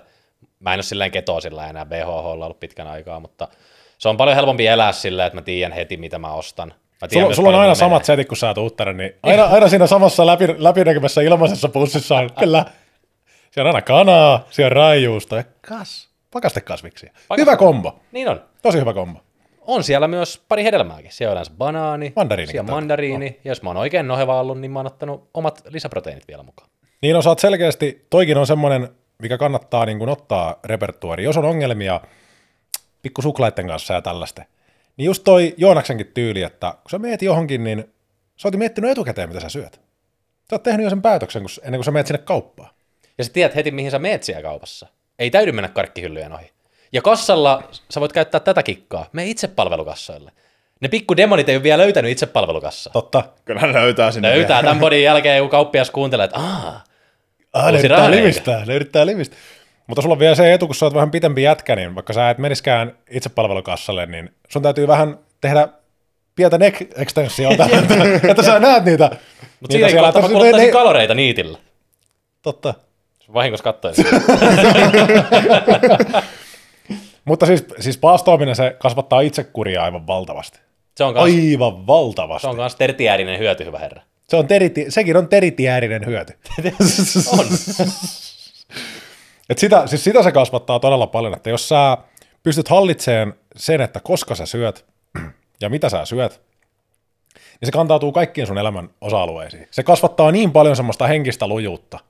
Siinä on myös sananen sanottavana, että sit porukka innostuu aina kaikesta paastoilusta ja ketoosista ja varsinkin jos haluaa laihduttaa, niin on heti, että, että niillä on se maine, voisi sanoa jopa stigma, koska se ei pidä paikkaansa, että tämä on parempi niin kuin tiputtamaan sulta painoa tämä tietty tota, ruokailutyyli. Joillekin se voi olla nimenomaan näistä syistä, mitä sä oot tähän ladellut monen aasinsillan kautta, mutta lähtökohtaisesti, jos sun kalorit on samat, niin ei se paino putoa eri tavalla, jos sun lä- niin kuin lähtökohdat kaloreilla ja elintavoilla on samat. Et ei sekään niin kuin ole mikään taikatemppu, että mä aloitin paastoilun tai ketoosin, niin nyt mulla rasva palaa ja mä voin syödä saman verran kuin ennen. Et Ei. siihen, siihen, niin kuin, siihen ei ole valitettavasti mitään oikoteita. Ja siihen moni, kun noita ihmiset on fitnesskenessä, ihmiset on tosi taitavia markkinoimaan ihmisille erilaisia asioita, ja varsinkin naisille markkinoidaan tosi paljon kaikkea ulkonäköön liittyen, totta kai miehillekin, mutta kun puhuttiin esim. tuosta ihosta äsken, niin lähtökohtaisesti naisille, jos katsot TVtä, niin siellä on tosi paljon kaikkia niin mm. ihme kermavoiteita sun muita, lubrikantteja No, ja tällaisia joka lähtee. humectantteja, niin se on, useasti se on vähän semmoinen feminiinissävytteinen se mainoskin. Et musta tuntuu, että markkinoijat jotenkin yrittää, yrittää naisille lähtökohtaisesti enemmän markkinoida tällaisia kepposkonsteja. Kyllä. No, no varmasti huomannut, että myös naiset, naiset on ehkä helpommin markkinoinnin uhreja tietyissä asioissa. No ulkonäöllisesti varmasti naiset katsoo enemmän ulkonäön perään kuin miehet lähtökohtaisesti. Lähtökohtaisesti se on, se on jotenkin niin, niin kuin nuoresta iästä asti jo niin kuin luotu se semmoinen tietty, tietty semmoinen ehkä standardi länsimaalaisen naisen malli Jep, ja tietyllä tavalla. tosta, jos lähdetään miettimään, että miten se näkyy sitten fitnesskenessä, niin miehille ja naisille, kun on huomannut, kun on vähän googletellut erilaisia treeniohjelmia ja vastaavia, niin jotkut ihmiset markkinoi naisille treeniohjelmia erikseen. Se on kyllä Että omituista. naisten lihaskasvuohjelma. Se on omituista. Onko teillä tähän mietteitä, että, että minkä takia tällaista on ja onko naisilla, kasvaako naisilla lihakset eri tavalla kuin miehillä? Ei, siis Juuso voi meidän tulevana fysioterapeuttina tota, vähän kertoa, että onko, onko naisten lihaksista jotenkin eri, vaatiiko se erilaista treeniä kuin miehen lihaksista?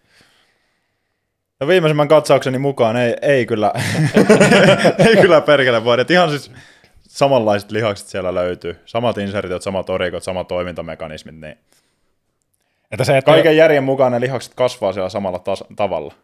Eli se, että jos sä naisena teet vaikka maastavetoja, niin se voi jopa olla parempi sun pakaran kehitykselle kuin se pakarapotku siellä taljassa. Hyvin mahdollisesti. Paljon enemmän lihaksia työssä.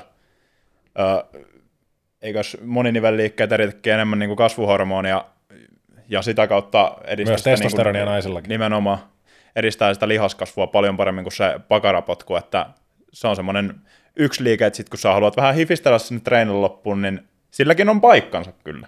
Jep, ja monta naista saattaa pelottaa se, että jos siellä on paljon painoa siellä tangossa, että, että mä oon, taas mä oon Big Ram. Mitä, taas- mä, mitä mä oon taas Big Ram? En mä taas halua mennä olympiaan voittamaan Ronnie Colemanille. Niin, että, mä taas haluan mennä että ne lihakset kasvaisi jotenkin niinku ihan miesmäisiin mittoihin. Mutta sitten kun miettii, että jos sä katot vaikka naisten treeniä salilla, niin tos, todella monella naisella on jalkapäivänä toi lantion nosto. Ja monella saattaa olla satoja kiloja siellä lantion nostossa. Mm. Ja miksi sulla on lantionnostossa satoja kiloja, mutta kyykyssä 40 kiloa, maastavedossa 60 kiloa? Mm. Koska sama mekanismi on taustalla, että, että sun pakarat kasvaa progressiivisella ylikuormituksella ja erilaisilla painoilla, erilaisilla toistomäärillä Mm. ja vastaavilla, että, että kyllä ne kasvaa samalla tavalla miesten ja naisten kanssa, mutta joku ihana markkinan ero on keksinyt sen, että tästä voi saada rahaa. Jep, että myy- myydään, myydään naisille vähän niin kuin naisten omaa treeniohjelmaa. Ja keksitään hienoja semmoisia sanoja, semmoisia tone ja sculpted ja tiedätkö, tällaisia Joo.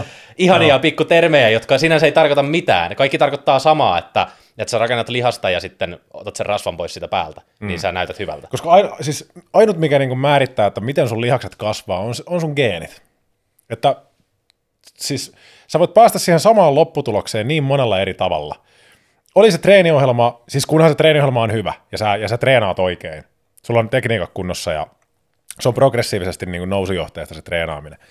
Mutta se, että jos siellä tehdään, tehdään joku fitness-influencerin pakarapotkuja taljassa ja niin kuin pelk- pelkkää pakaraa ja tällaista tehdään eristävillä liikkeillä, niin sillä, sillä ei pitkälle pääse. Koska sitä, miten, miten helposti sä voit kuormittaa sitä pakarapotkua siellä taljassa? Sieltä taljasta loppuu painot jossain kohtaa. Ja ei se ole hirveän tehokas liike muutenkaan loppupeleissä siihen. Se on ihan hyvä eristävä liike. No esimerkiksi meillä on nyt tulossa meidän atleettinen treeniohjelma meidän sivuille, mikä on siis täysin ilmainen, voit käydä lataan sen, käy lataan se siellä, sä pystyt merkkaakin suoraan tulokset sinne, siellä on helposti puhelimella PDF-muodossa pystyy merkkaamaan ja Siellä löytyy myös videolinkit YouTubeen, mistä näkee, että miten liike tehdään oikein. Jep, aina kun klikkaat, klikkaat linkkiä, niin pääset suoraan suoritustekniikkaan. Ja siellä on progressiokin tehty sulle, että mikään viikko ei ole samanlainen, vaan se koko ajan kehittyy, siellä sarjamäärät nousee, ja siellä on hyvät info kaikki, että sopii niin aloittelijalle kuin vähän kokeneemmallekin, ja niin miehille kuin naisille. Tässä just päästään siihen, että, että treeniohjelma se ei, niin kuin, se ei tarvi olla markkinoita, että tämä on nimenomaan just naisille tämä, vaan se, että sä tulet pääsee sinne sun tavoitteeseen niin kuin hyvin tehdyllä treeniohjelmalla.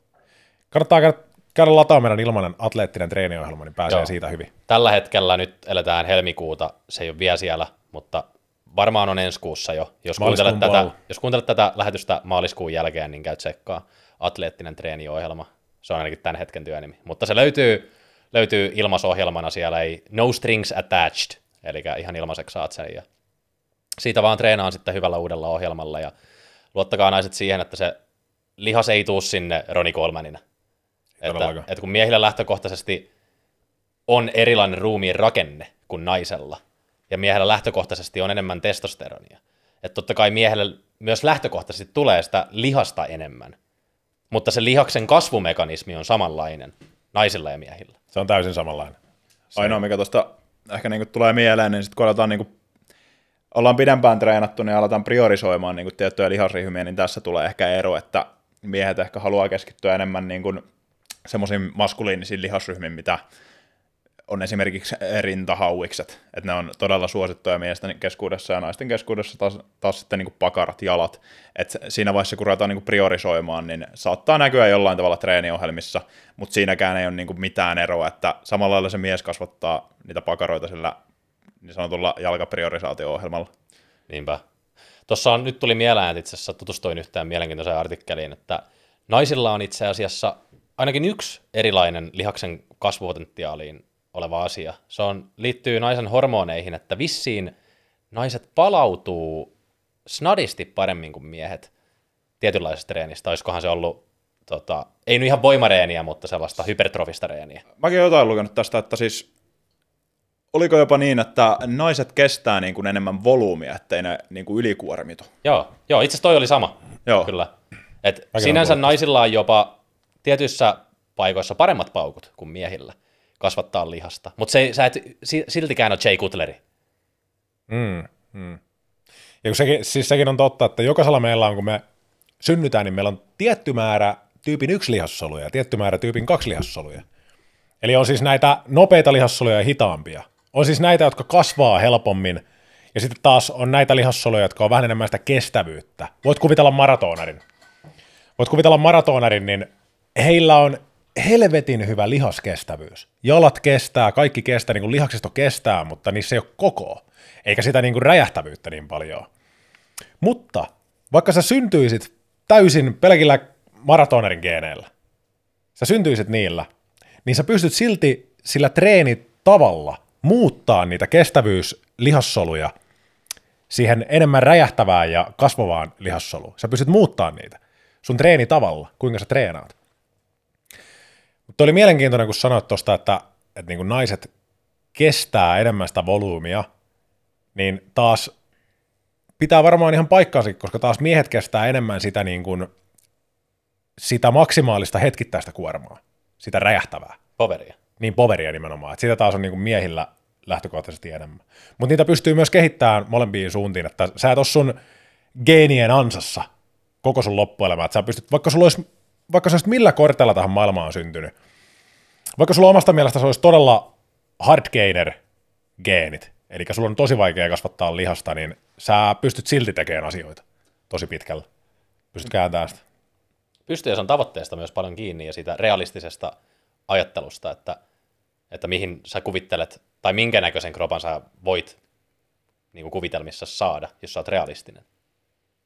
Kyllä, ja tähän vaikuttaa niin paljon kaikki kiinnityskohdatkin ja niin kuin lihaksistossa, että no esimerkiksi meillä on, me ollaan vähän pitempiä ja meillä on lähtökohtaisesti lihasten kiinnityskohdat vähän sellainen, että hauiksenkin jää tonne, tonne niin kuin hirveä, Oikeassa ei hirveä ole mitään kuoppa. chanssi. Ei jää hirveä kuoppaa, että taas sitten just kun Arttukin oli meidän podissa, Joo. Arttu meidän valmennettava, niin aivan täydelliset lihaksen kiinnityskohdat. Mä en mahtunut sinne huoneeseen, kun se jätkä tuli sinne. Jep, Siis aivan- se, se aivan sen sohvan kokoinen. Mä ajattelin, ei tässä ole mitään järkeä.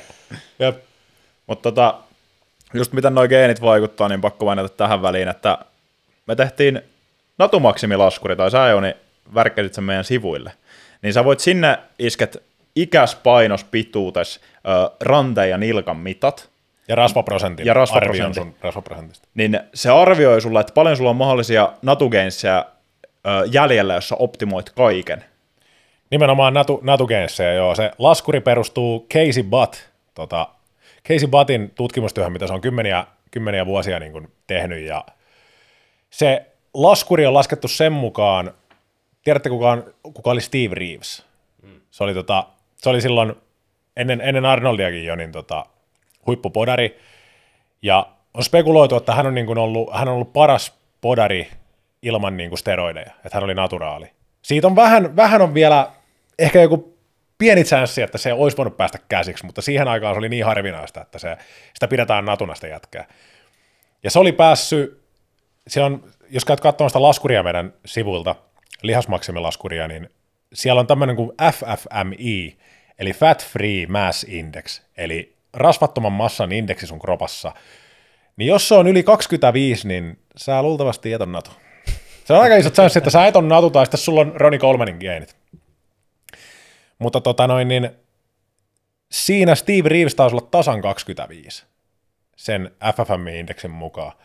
Ja no esimerkiksi mä pistin mun tiedot siihen tähän laskuriin. Tämä on siis, ei ole mun, siis mä oon tehnyt tämän laskurin meidän sivulle, mutta mä oon käyttänyt tässä sitä yhtälöä, mikä on Casey Batilta, eli älä Sä oot, Pistä- vaan, sä oot vaan koonnut sen käytännössä yhteen. Joo, don't shoot the messenger, että jos tästä tulee jotain, niin älkää, et, menkää Casey Batille sitten sano, sano, mutta mä pistin mun tiedot sinne, mä pistin, että tota, 90 kiloa, pistin mun niinku, silloin kun mä olin 10 prosenttia rasvoissa, niin 90 kiloa, 10 prosenttia rasvat ja pituuteni siihen, ja niin se sanoi, että mulla olisi vielä natugaissa jo semmoinen 7 kiloa. Että mä olisin sen laskurin mukaan 97 kilonen 10 rasvoissa. Mitä se näytti siksi luvuksi? Ja FFMiksi. Niin. Se olisi ollut just se 25 silloin. Että sitten mä olisin ollut Steve Reevesin niin kuin F, Fat Free Yes. mass, massinä. Eli jos mä ottaisin seitsemän kiloa, en tiedä voiko tuohon päästä, koska niin kuin oikeasti, tai varmasti voisi, jos tekisi kaikkensa. Optimoisi kaikki, op, ei olisi mitään stressoreita elämässä ja pelkästään niin kuin, tiedätkö, ei tekisi mitään muuta kuin optimoisi autistin tarkkuudella mm. kaiken. Mutta seitsemän kiloa, kun oikeasti on onnekas, jos tässä kohtaa kymmenen vuoden treenaamisen jälkeen saa sen, no näillä, näillä geeneillä, jos saa sen kilon vuodessa. Mutta jotkut taas käy, käy testaan se laskuri siellä, jos kiinnostaa, niin, tota noin, niin pistä meille vaikka viestiä, että minkä tuloksen sä sait Instagramissa. Ihan, ihan mielenkiinnosta. Eli www.ptpaattio.fi, kelaa alakulmaa ja sitten siellä näkyy laskuri tosiossa, Kyllä. mitä löytyy. Ja tästä päästäänkin hyvällä aasin sillalla takaisin pätkäpaastoon. Eli ootin milloin se tulee. nyt kun te puhuitte tuosta syövästä, nyt kun te puhuitte syövästä, Avattiin Pandoran lipas. niin nyt kun sä menit siitä puhumaan, niin Sä menet vaarallisella vesillä. mä menen tosi vaarallisella vesillä, mutta Disclaimereita ilmoilla. disclaimereita ilmoilla nimenomaan. Me ei olla, ei olla lääkäreitä, eikä niin kuin, älä... Take this with a grain of salt. Mieti tätä asiaa. Mutta... Ja on enemmänkin semmoisia anekdoottisia kokeiluasioita, mitä kannattaa testata itse. kyllä. Tiesittekö, että Jenkeissä, nyt kun päästiin disclaimerista eteenpäin, niin Jenkeissä on tota, semmoinen kuin paastoklinikka, tai vähän niin kuin paastohotelli. Et sinne menee ihmiset, joilla on todettu syöpä, ja ne ei niin kuin luota tähän perinteiseen kemoterapiaan ja perinteiseen tähän niin kuin säteilyhoitoon ja tällaiseen, mikä länsimaailmassa on, niin tota, tai länsimaissa, niin ne kääntyy sitten vähän tällaiseen luonnonmukaisempaan settiin, ja ne ilmoittaa itsensä tähän paastohotelliin sisään. Ja siellä on siis, siellä on lääkäreitä, siellä on kaikki, koko ajan sua tarkkaillaan, sulla on omat huoneet siellä, sua tarkkaillaan 247, sulla on kaikki mahdolliset glukoosimittarit sussa ja sun verensokeria ö, selataan ja sulle annetaan, tiedätkö, pidetään suolatasapainosta huolta ja annetaan vitamiineja suonen sisäisesti ja tällä. Mutta tarkoitus on siellä olla syömättä mitään. Siellä on pelkkää, tiedätkö, laadukasta vettä ja pidetään huolet, että saat mineraaleja ja tällaisia. Sinne on mennyt ihmisiä terminaalivaiheen syöpien kanssa ja ei niin pitkällä olevien syöpien kanssa. Ja siellä on ihmiset parantunut paastoamisella, mieti. Mutta totta kai kun Jenkeissä ollaan, niin mieti mikä disclaimerit siellä joudutaan mm. allekirjoittaa kaikki. Et siellä todennäköisesti, ennen kuin sä kirjoittanut sinne hotelliin, niin sun täytyy varmaan teikö, pistää nimesi johonkin lappuun. Et jos mä kuolen tänne, niin sit mä Onko sitä dataa, että kuinka iso prosentti sieltä on sitten saanut positiivisia uutisia verrattuna siihen, että se ei ole toiminut? Mä katoin, katoin siis Dokkarin tosta, tuosta aiheesta ja tota, kukaan ei ole kuollut sinne, mutta siinä oli yksi tyyppi, joka oli lähtenyt sieltä pois, ja se oli sitten niin kuin ollut, siellä on sillä tavalla, että sä oot siellä hotellissa ensin paastoilemassa, se, siellä on useita viikkoja tai useita kuukausia, joku on kolme kuukautta siellä syömättä, niin kuin ihan ääritapaukset. Niin tota, ja siis alustetaan nyt vielä tähän, että ideana on se, että tämä paastoaminen käynnistää sun kehossa omia semmoisia puhdistusmekanismeja, mitkä syö niitä syöpäsoluja pois ja käyttää niitä energiaksi. Koska me tiedetään, että syöpäsolut elää sokerista, glukoosista, ja ne ei saa niinku mitään. Ei mitään. Niin silloin ne pakottaa niiden kropan tappaa ne syöpäsolut.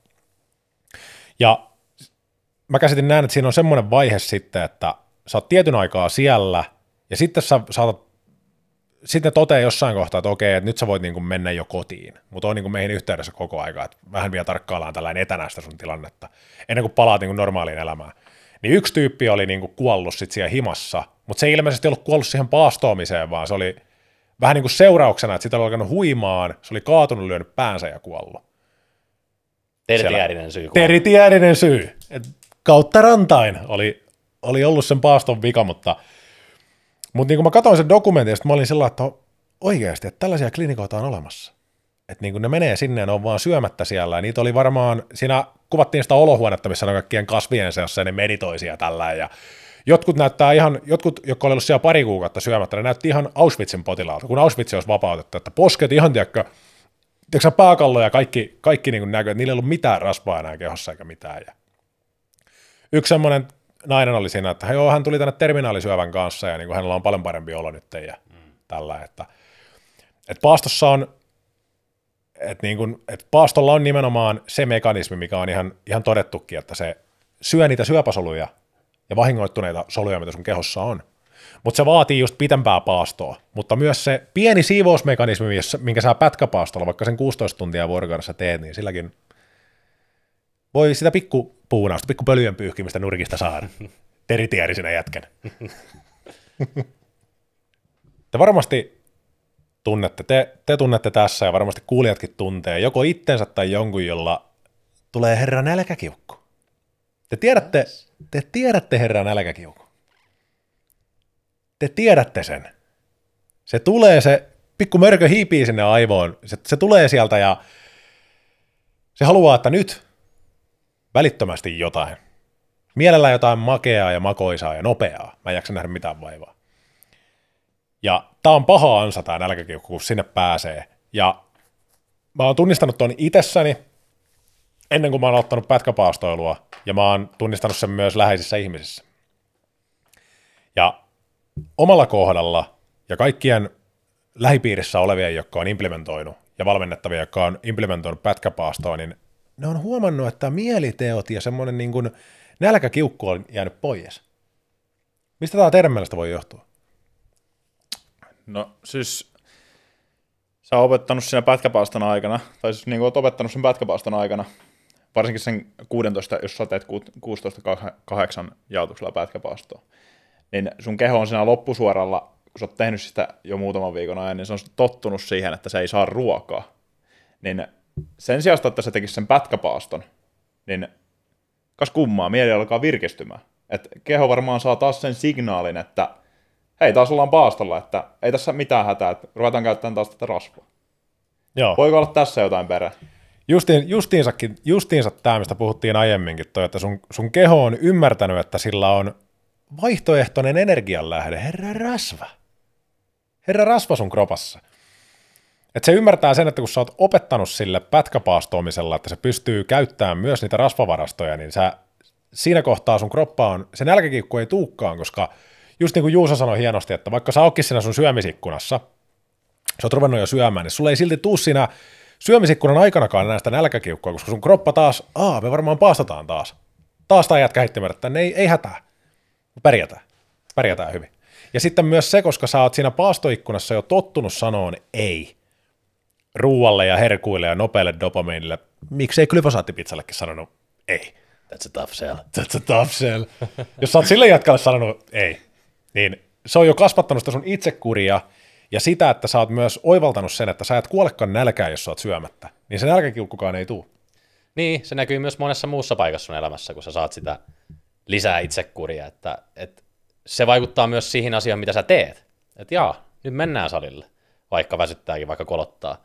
Nyt mennään tekemään toi mun kardiokävely, tai nyt meditoidaan, tai nyt venytellään, nämä asiat, mitä täytyykin tehdä, ja se kasvattaa sitä sun henkistä pottia yhtä lailla.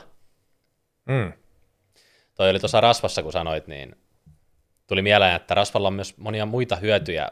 Ehkä jos sä oot paastolla, tai päde, mutta jos sä oot paastolla ja myös VHHlla tai ketoosilla, double whammy, Double whammy. Se on, se on kova. niin Se on kova. sä voit käyttää vaihtoehtoisena, tota, vaihtoehtoisena vaikka kahviin tai energiajuomaan, niin kun sellaisena energianlähteenä, että sulla tulee yhtäkkiä niin kun lisää energiaa näin niin kun mieleen ja silleen poveria. Mm. MCT-öljyä. Keskipitkiä rasvahappoja. Se menee nimittäin saman, saman tien sun kroppaan ja mieleen, kun sä oot ketoosilla. Ne hyödynnetään saman tien sieltä. Joo. Ja silloin kun me oltiin ketoosilla, niin me kummatkin itse asiassa vedettiin tota, mustan kahvin kanssa aina MCT-öljyä. Tarvittiin tehdä videokin YouTubeen siitä. No itse asiassa, nyt kun mainitsit, niin jos kuulija haluaa tietää enemmän MCT-öljystä, niin siellä on kattava video aiheesta. Kyllä. Mutta sekin oli double whammy, se oli mielenkiintoista kokeilla eri, eri asioita ja huomata, että näähän oikeasti toimii. Siinä voi olla myös jotain kognitiivista biassia, että kun sä uskot, että se toimii, niin se toimii, mutta se silti toimii. Se silti toimii, se placebokin auttaa sua. Jep, että se ei, se ei ole yhtään sen vähekset, väheksyttävämpi tapa, että se toimii placebon kautta, Mm. jos toimii. Mm. Niin tota, näitä kansia aina koitella, jos on varaa koittaa tälleen. En tarkoita pelkästään rahallisesti, vaan myös ajallisesti, koska meillä on semmoinen tilanne kuitenkin, että meillä, me ollaan optimoitu meidän elämää niin paljon, että jos tulee joku tilanne, että mä haluan koittaa tota, niin sä oot varautunut siihen. Että, että ei, ei ole semmoisia stressoreita elämässä, että, että se on lisä hassle ja lisä semmoinen kortisoli, että mä nyt aloitan paastoamisen. Koska mm. se voi backfireta aika nopsaa, jos sä nyt kuuntelet tätä podia ja sä oot ihan kortisoli päissä siellä alumiinitehtaalla ja mä aloitan nyt paastoamisen, niin se voi tuottaa lisää, niin kuin Juusokin sanoi tässä podin alussa, lisää kortisolia sulle siinä alkuun. Että sit kantsii kasvattaa niitä hyveitä siellä sen tota, päättäväisyyden kanssa ja itsekuri ja selkärangan kanssa, että meet vie sen ekstra kortisolin yli, niin sä pääset sinne Hyvä, kun luvattuun maahan. luvattuun maahan ja miten sen luvattuun maahan pääsee pätkäpaastolon suhteen? Se on hyvä, kun sä nostit ton, että jos kuvitellaan, että sä oot siellä alumiinitehtaalla tai missä tahansa sorvin ääressä, missä, missä tahansa ookkaan, ja sä oot kortisolipäissä siellä ja sä haluaisit lähteä pätkäpaaston maailmaan, niin et sä voi suoraan hypätäkään noin vaan pää edellä syvään päähän. Et sä voi heti sinne hypätä. Sulla ei ole mitään pelastusrenkaita eikä mitään. Sä oot heti hyppäämässä. Sä et osaa vielä uida ja sä oot heti hyppäämässä sieltä kympistä pää edellä. Et sä voit tehdä sitä. Miten sä sitten lähtisit, jos sä haluat koittaa pätkäpaastoilua, niin miten sä lähtisit? Mulla on hyvä esimerkki mun yksi ää, koulukaveri. Ollaan sen kanssa, se on paljon kysellyt multa pätkäpaastoamisesta ja ketoilusta ja tollasesta. Se just pisti mulle viestiä, että, niin kuin tota, että mitä vinkkejä mä antaisin, jos otti keton nyt, tässä haluaa kiristellä. Ja se oli vetänyt 30 tunnin paaston siihen alkuun. Ja se haluaa nyt kiristellä. Ja se pisti mulle pari päivää sitten viestiä, että nyt, on, kyllä- niin siis nyt tekee niin paljon mieli, jotain kunnon mättöä. Ja, että niin kuin, voisiko sä jeesata, mitä mä teen. Mä sanoin sille tuosta MCT-öljystä, että onko sä kuullut tästä? Sanoin, että ei. Se oli käynyt ottaa ja mä sanoin, että pistä kahvin sekaan, noin 30 grammaa, pistä vielä nokaren voita sinne ja katso mitä tapahtuu. Sanoin, että jumalauta on kylläinen. Että lähtitäks kaikki nälät ja himot ja pois. Mutta tämäkin kaveri niin hyppäsi kyllä suoraan syvään päätyyn, mutta se käyttikin hyvin, niin kuin, että se kyseli, kyseli sä multa neuvoja ja oppeja siinä ja tällä, että mitä hän voi tehdä. Mutta sitten jos on sellainen tota, ihminen siellä kuulemassa tällä hetkellä, joka haluaa mennä koittaa pätkäpaastoa, haluaa koittaa, niin et sä suoraan lähde sieltä glyfosaattipizzoja ja suklaakeksiä ja croissanttien seasta, niin et sä heti lähde tuohon. Että mitä sä sitten teet siinä kohtaa? Niin, mulla tuli kans pari, pari tota, mietin tässä samaan aikaan, kun puhuit, että mitä tuollaisia vaihtoehtoja voisi olla. Eka tuli mieleen totta kai, että aamupalan skippaaminen, mutta se vasta onkin sell.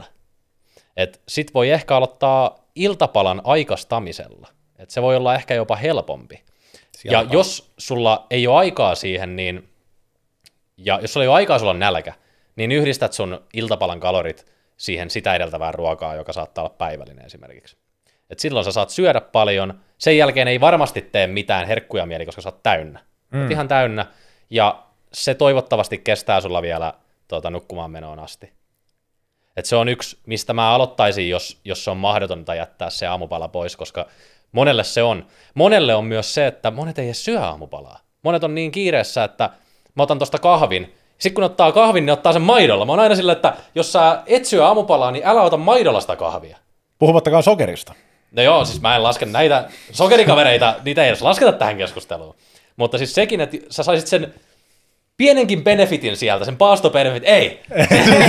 ei, sekin heitään kankkulla, sillä pienellä tilkalla maito, että sä saat sitä ihanaa suu, suutiekkö maistiaista sieltä. Sun dopamiini tahtaa. Maistuu vi- kaksi prosenttia paremmalla tää mun kahvi, kun se on maito, mutta se, se rikkoo sun paaston siinä kohtaa, ja sä et pääse nauttimaan niistä benefitseistä. Että ota mm. mieluummin sitten vaikka No ehkä vettä sinne. Että jos se on liian kitkerää se, se tota, kahvi, mm, ota, ota mm. vettä, makeutusaine kenties va- vastaavaa, että et, et jos pystyt olemaan ilman aamupalaa, niin tällaisia. Mutta jos kuvitellaan, että on semmoinen ihminen, joka ei todellakaan pysty olemaan, se ei vaan yksinkertaisesti pysty olemaan syömättä, niin, ja silti sä haluaisit koittaa pätkäpaastoa, niin aivan todella, todella helppo entry level, mikä on ensimmäinen pieni vauvan askel siihen on, että kun sä syöt sen sun aamupalan aamulla, niin syö se ketona. Syö ketoaamiainen. Vedä vaikka munakas aamulla, tiedätkö? Ei mitään hiilaria. Pelkästään rasvaa ja proteiinia. Niin siinä kohtaa ainakin se sun insuliini on siellä alhaalla jo valmiiksi. Ja silloin sun keho rupeaa jo oppiin käyttämään sitä rasvaa siinä kohtaa.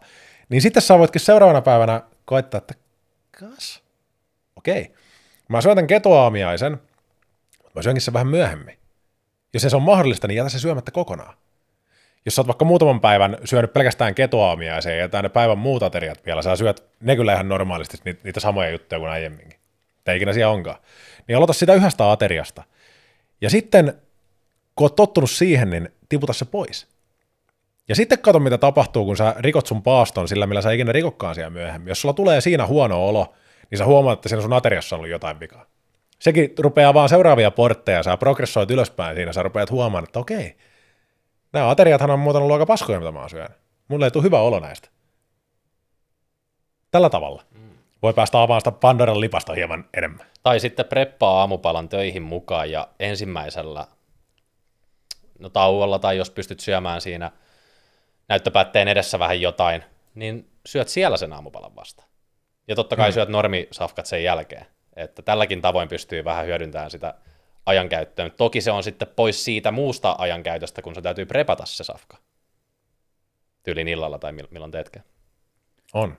Mutta siinä, saa, mut siinä taas, kun sä oot prepannut sen safkan, niin siinä sä jo luot sen, että se on valmiina, niin sä todennäköisesti tuut myös pysyttäytyy siinä päätöksessä, kun sä oot prepannut jotain, niin sä, sulla on pieni dopamiini jo siitä, että hei mä oon prepannut ton, että, ja mä oon asettanut itselleni, että mä syön ton vasta siellä työpöydän ääressä. Niin sulla on siinä jo semmoinen odottava dopamiini, että mä onnistun tässä, niin mä saan tässä onnistumisen tunteen. Ja se kantaa mua seuraaviin seikkailuihin. Baby steps. Baby steps. Ja siitä, siitä sitten eteneen, eteneen pikkuhiljaa tunti tunnilta, tunti tunnilta lisää, että sitten jossain kohtaa sä huomaat, että okei, mä oon ollut 12 tuntia syömättä, ei tunnu missään. Kohta sä huomaat, että sä oot tullut 13 tuntia. Kohta sä huomaat Joonaksena, että sä oot 14 tuntia ja sulla on tullut hyvä rutiini siitä. Ja sä, se sopii sulle, sä tykkäät pysyä siinä. Sulla tulee hyviä paastohyötyjä. Sulla on hyvä olla. Ehkä sä tykkäät 16 tunnista. Ehkä sä teetkin viikoittain yhden vähän pitemmän paasto. 24 tuntia. Esim, esim. viikonlopun aikana vaikka lauantaina. Nää saatat siitä 24 tuntisen. Niin, lauantaina syöt vaikka, sanotaan, että sä syöt vaikka illalla kuudelta viimeisen kerran ja sitten sunnuntaina seuraavan kerran kuudelta, niin kas, sulla on 24 tuntia siinä. Ja sitten sä voit loppuviikon syödä niin kuin ihan miten, miten sä oot normaalisti syönytkin, niin sä saat siitä jo hyviä paaston benefitsejä, mistä ollaan tässä puhuttu. Jep. Tuohon preppaamiseen tuli mieleen, että meillä itse asiassa löytyy helppo ohjekirja meidän sivuilta, jos haluaa helppoja safkoja, jotka on terveellisiä. Plus siinä on kanettina se, että varsinkin tässä maailmantilanteessa ruoka on kallista. Kaikki muukin on kallista. On. Kirjan nimi on siis Kokkikirja budjetilla. Että jos kiinnostelee helpottaa elämää, Siellä on myös ketosafkoja ja VHH-safkoja. On, niitäkin löytyy. Sinänsä kirja ei ole keto ja VHH, mutta sieltä löytyy VHH ketotägillä sitten ruokia merkittynä, jos, jos niitä halajaa, Joo. tällaisia, että tota, käykää tsekkaa. Se oli tosiaan, no kirja, kirja me tehtiin tuossa viime vuoden puolella, että sen jälkeen on snadisti ruoahinnat noussut siitä, että ne ei pidä ihan täysin paikkaansa ne hinnat, mitkä siellä on tällä hetkellä, mutta silti suhteellisesti ne on edelleen halvimpia. Joo, me tehtiin se silloin nimenomaan niitä raaka-aineita ajatellen ja ruoka-aineita ajatellen, mitkä tulee olemaan myös halpoja. Kyllä, kyllä. Ja tosiaan, jos herää ihan mitä tahansa kysyttävää, niin voit pistää koska vaan meille Instagramissa viestiä, pistää sähköpostia, ihan mitä tahansa, mitä, mistä haluat kuulla podissa, mitä sun mielen päällä on, miten voidaan auttaa sua. Me ollaan täällä jeesaamassa. Niin, ja ottakaa ihmeessä myös se meidän treeniohjelma haltuun. Se on ilmanen ja me tehtiin sen sen takia, että me halutaan auttaa ihmisiä helposti kuntosalin maailmaan, niin kuin Ineen. Että jos ei tiedä yhtään mistä aloittaa, niin siellä on tosi paljon tekstiä, ihan niin kuin kun tyhmälle kertoisi paremman sanan puutteessa. Et siellä oppii kyllä tosi paljon uutta dataa ja tietoa, plus me ollaan tehty videot niitä varten, jossa käydään myös kattavasti erilaisia virheitä myös, mitä salilla tulee. Ja se on tosiaan täysin ilmainen, niin käykää ottaa ihmeessä siitä koppi, se on nimenomaan teille tehty. Kyllä, ja nimenomaan best, for, best bang for buck liikkeitä siellä, ja sopii niin miehille kuin naisille.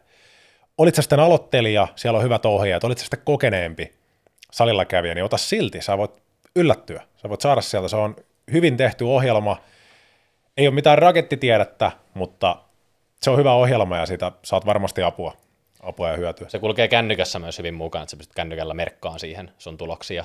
Plus sitten, jos tämä ei ole mahdollista, se on, voit tulostaa siitä itsellesi pdf ja ihan old school meiningillä merkata myös sinne lisä liiteluetteloon. Nyt kun kerran sä kuuntelit tämän podcastin loppuun asti, niin meillä on sulla pikku yllätys. Just toi mainitsema kokkikirja, niin kohdalla pahtio 10, 10 prosenttia pois kirjasta. Hyviä reenejä ja safkoja. Dan. Dan. Kiitos Dan. kun kuuntelit tämän jakson PT Pahtion podcastista. Kerro meille hei Instagramissa, jos sä haluat kuulla meidän puhuvan jostain sua kiinnostavasta aiheesta. Meidät löytää Instagramista ja YouTubesta käyttäjänimellä PT Pahtio ja TikTokista käyttäjänimellä Pahtio Training.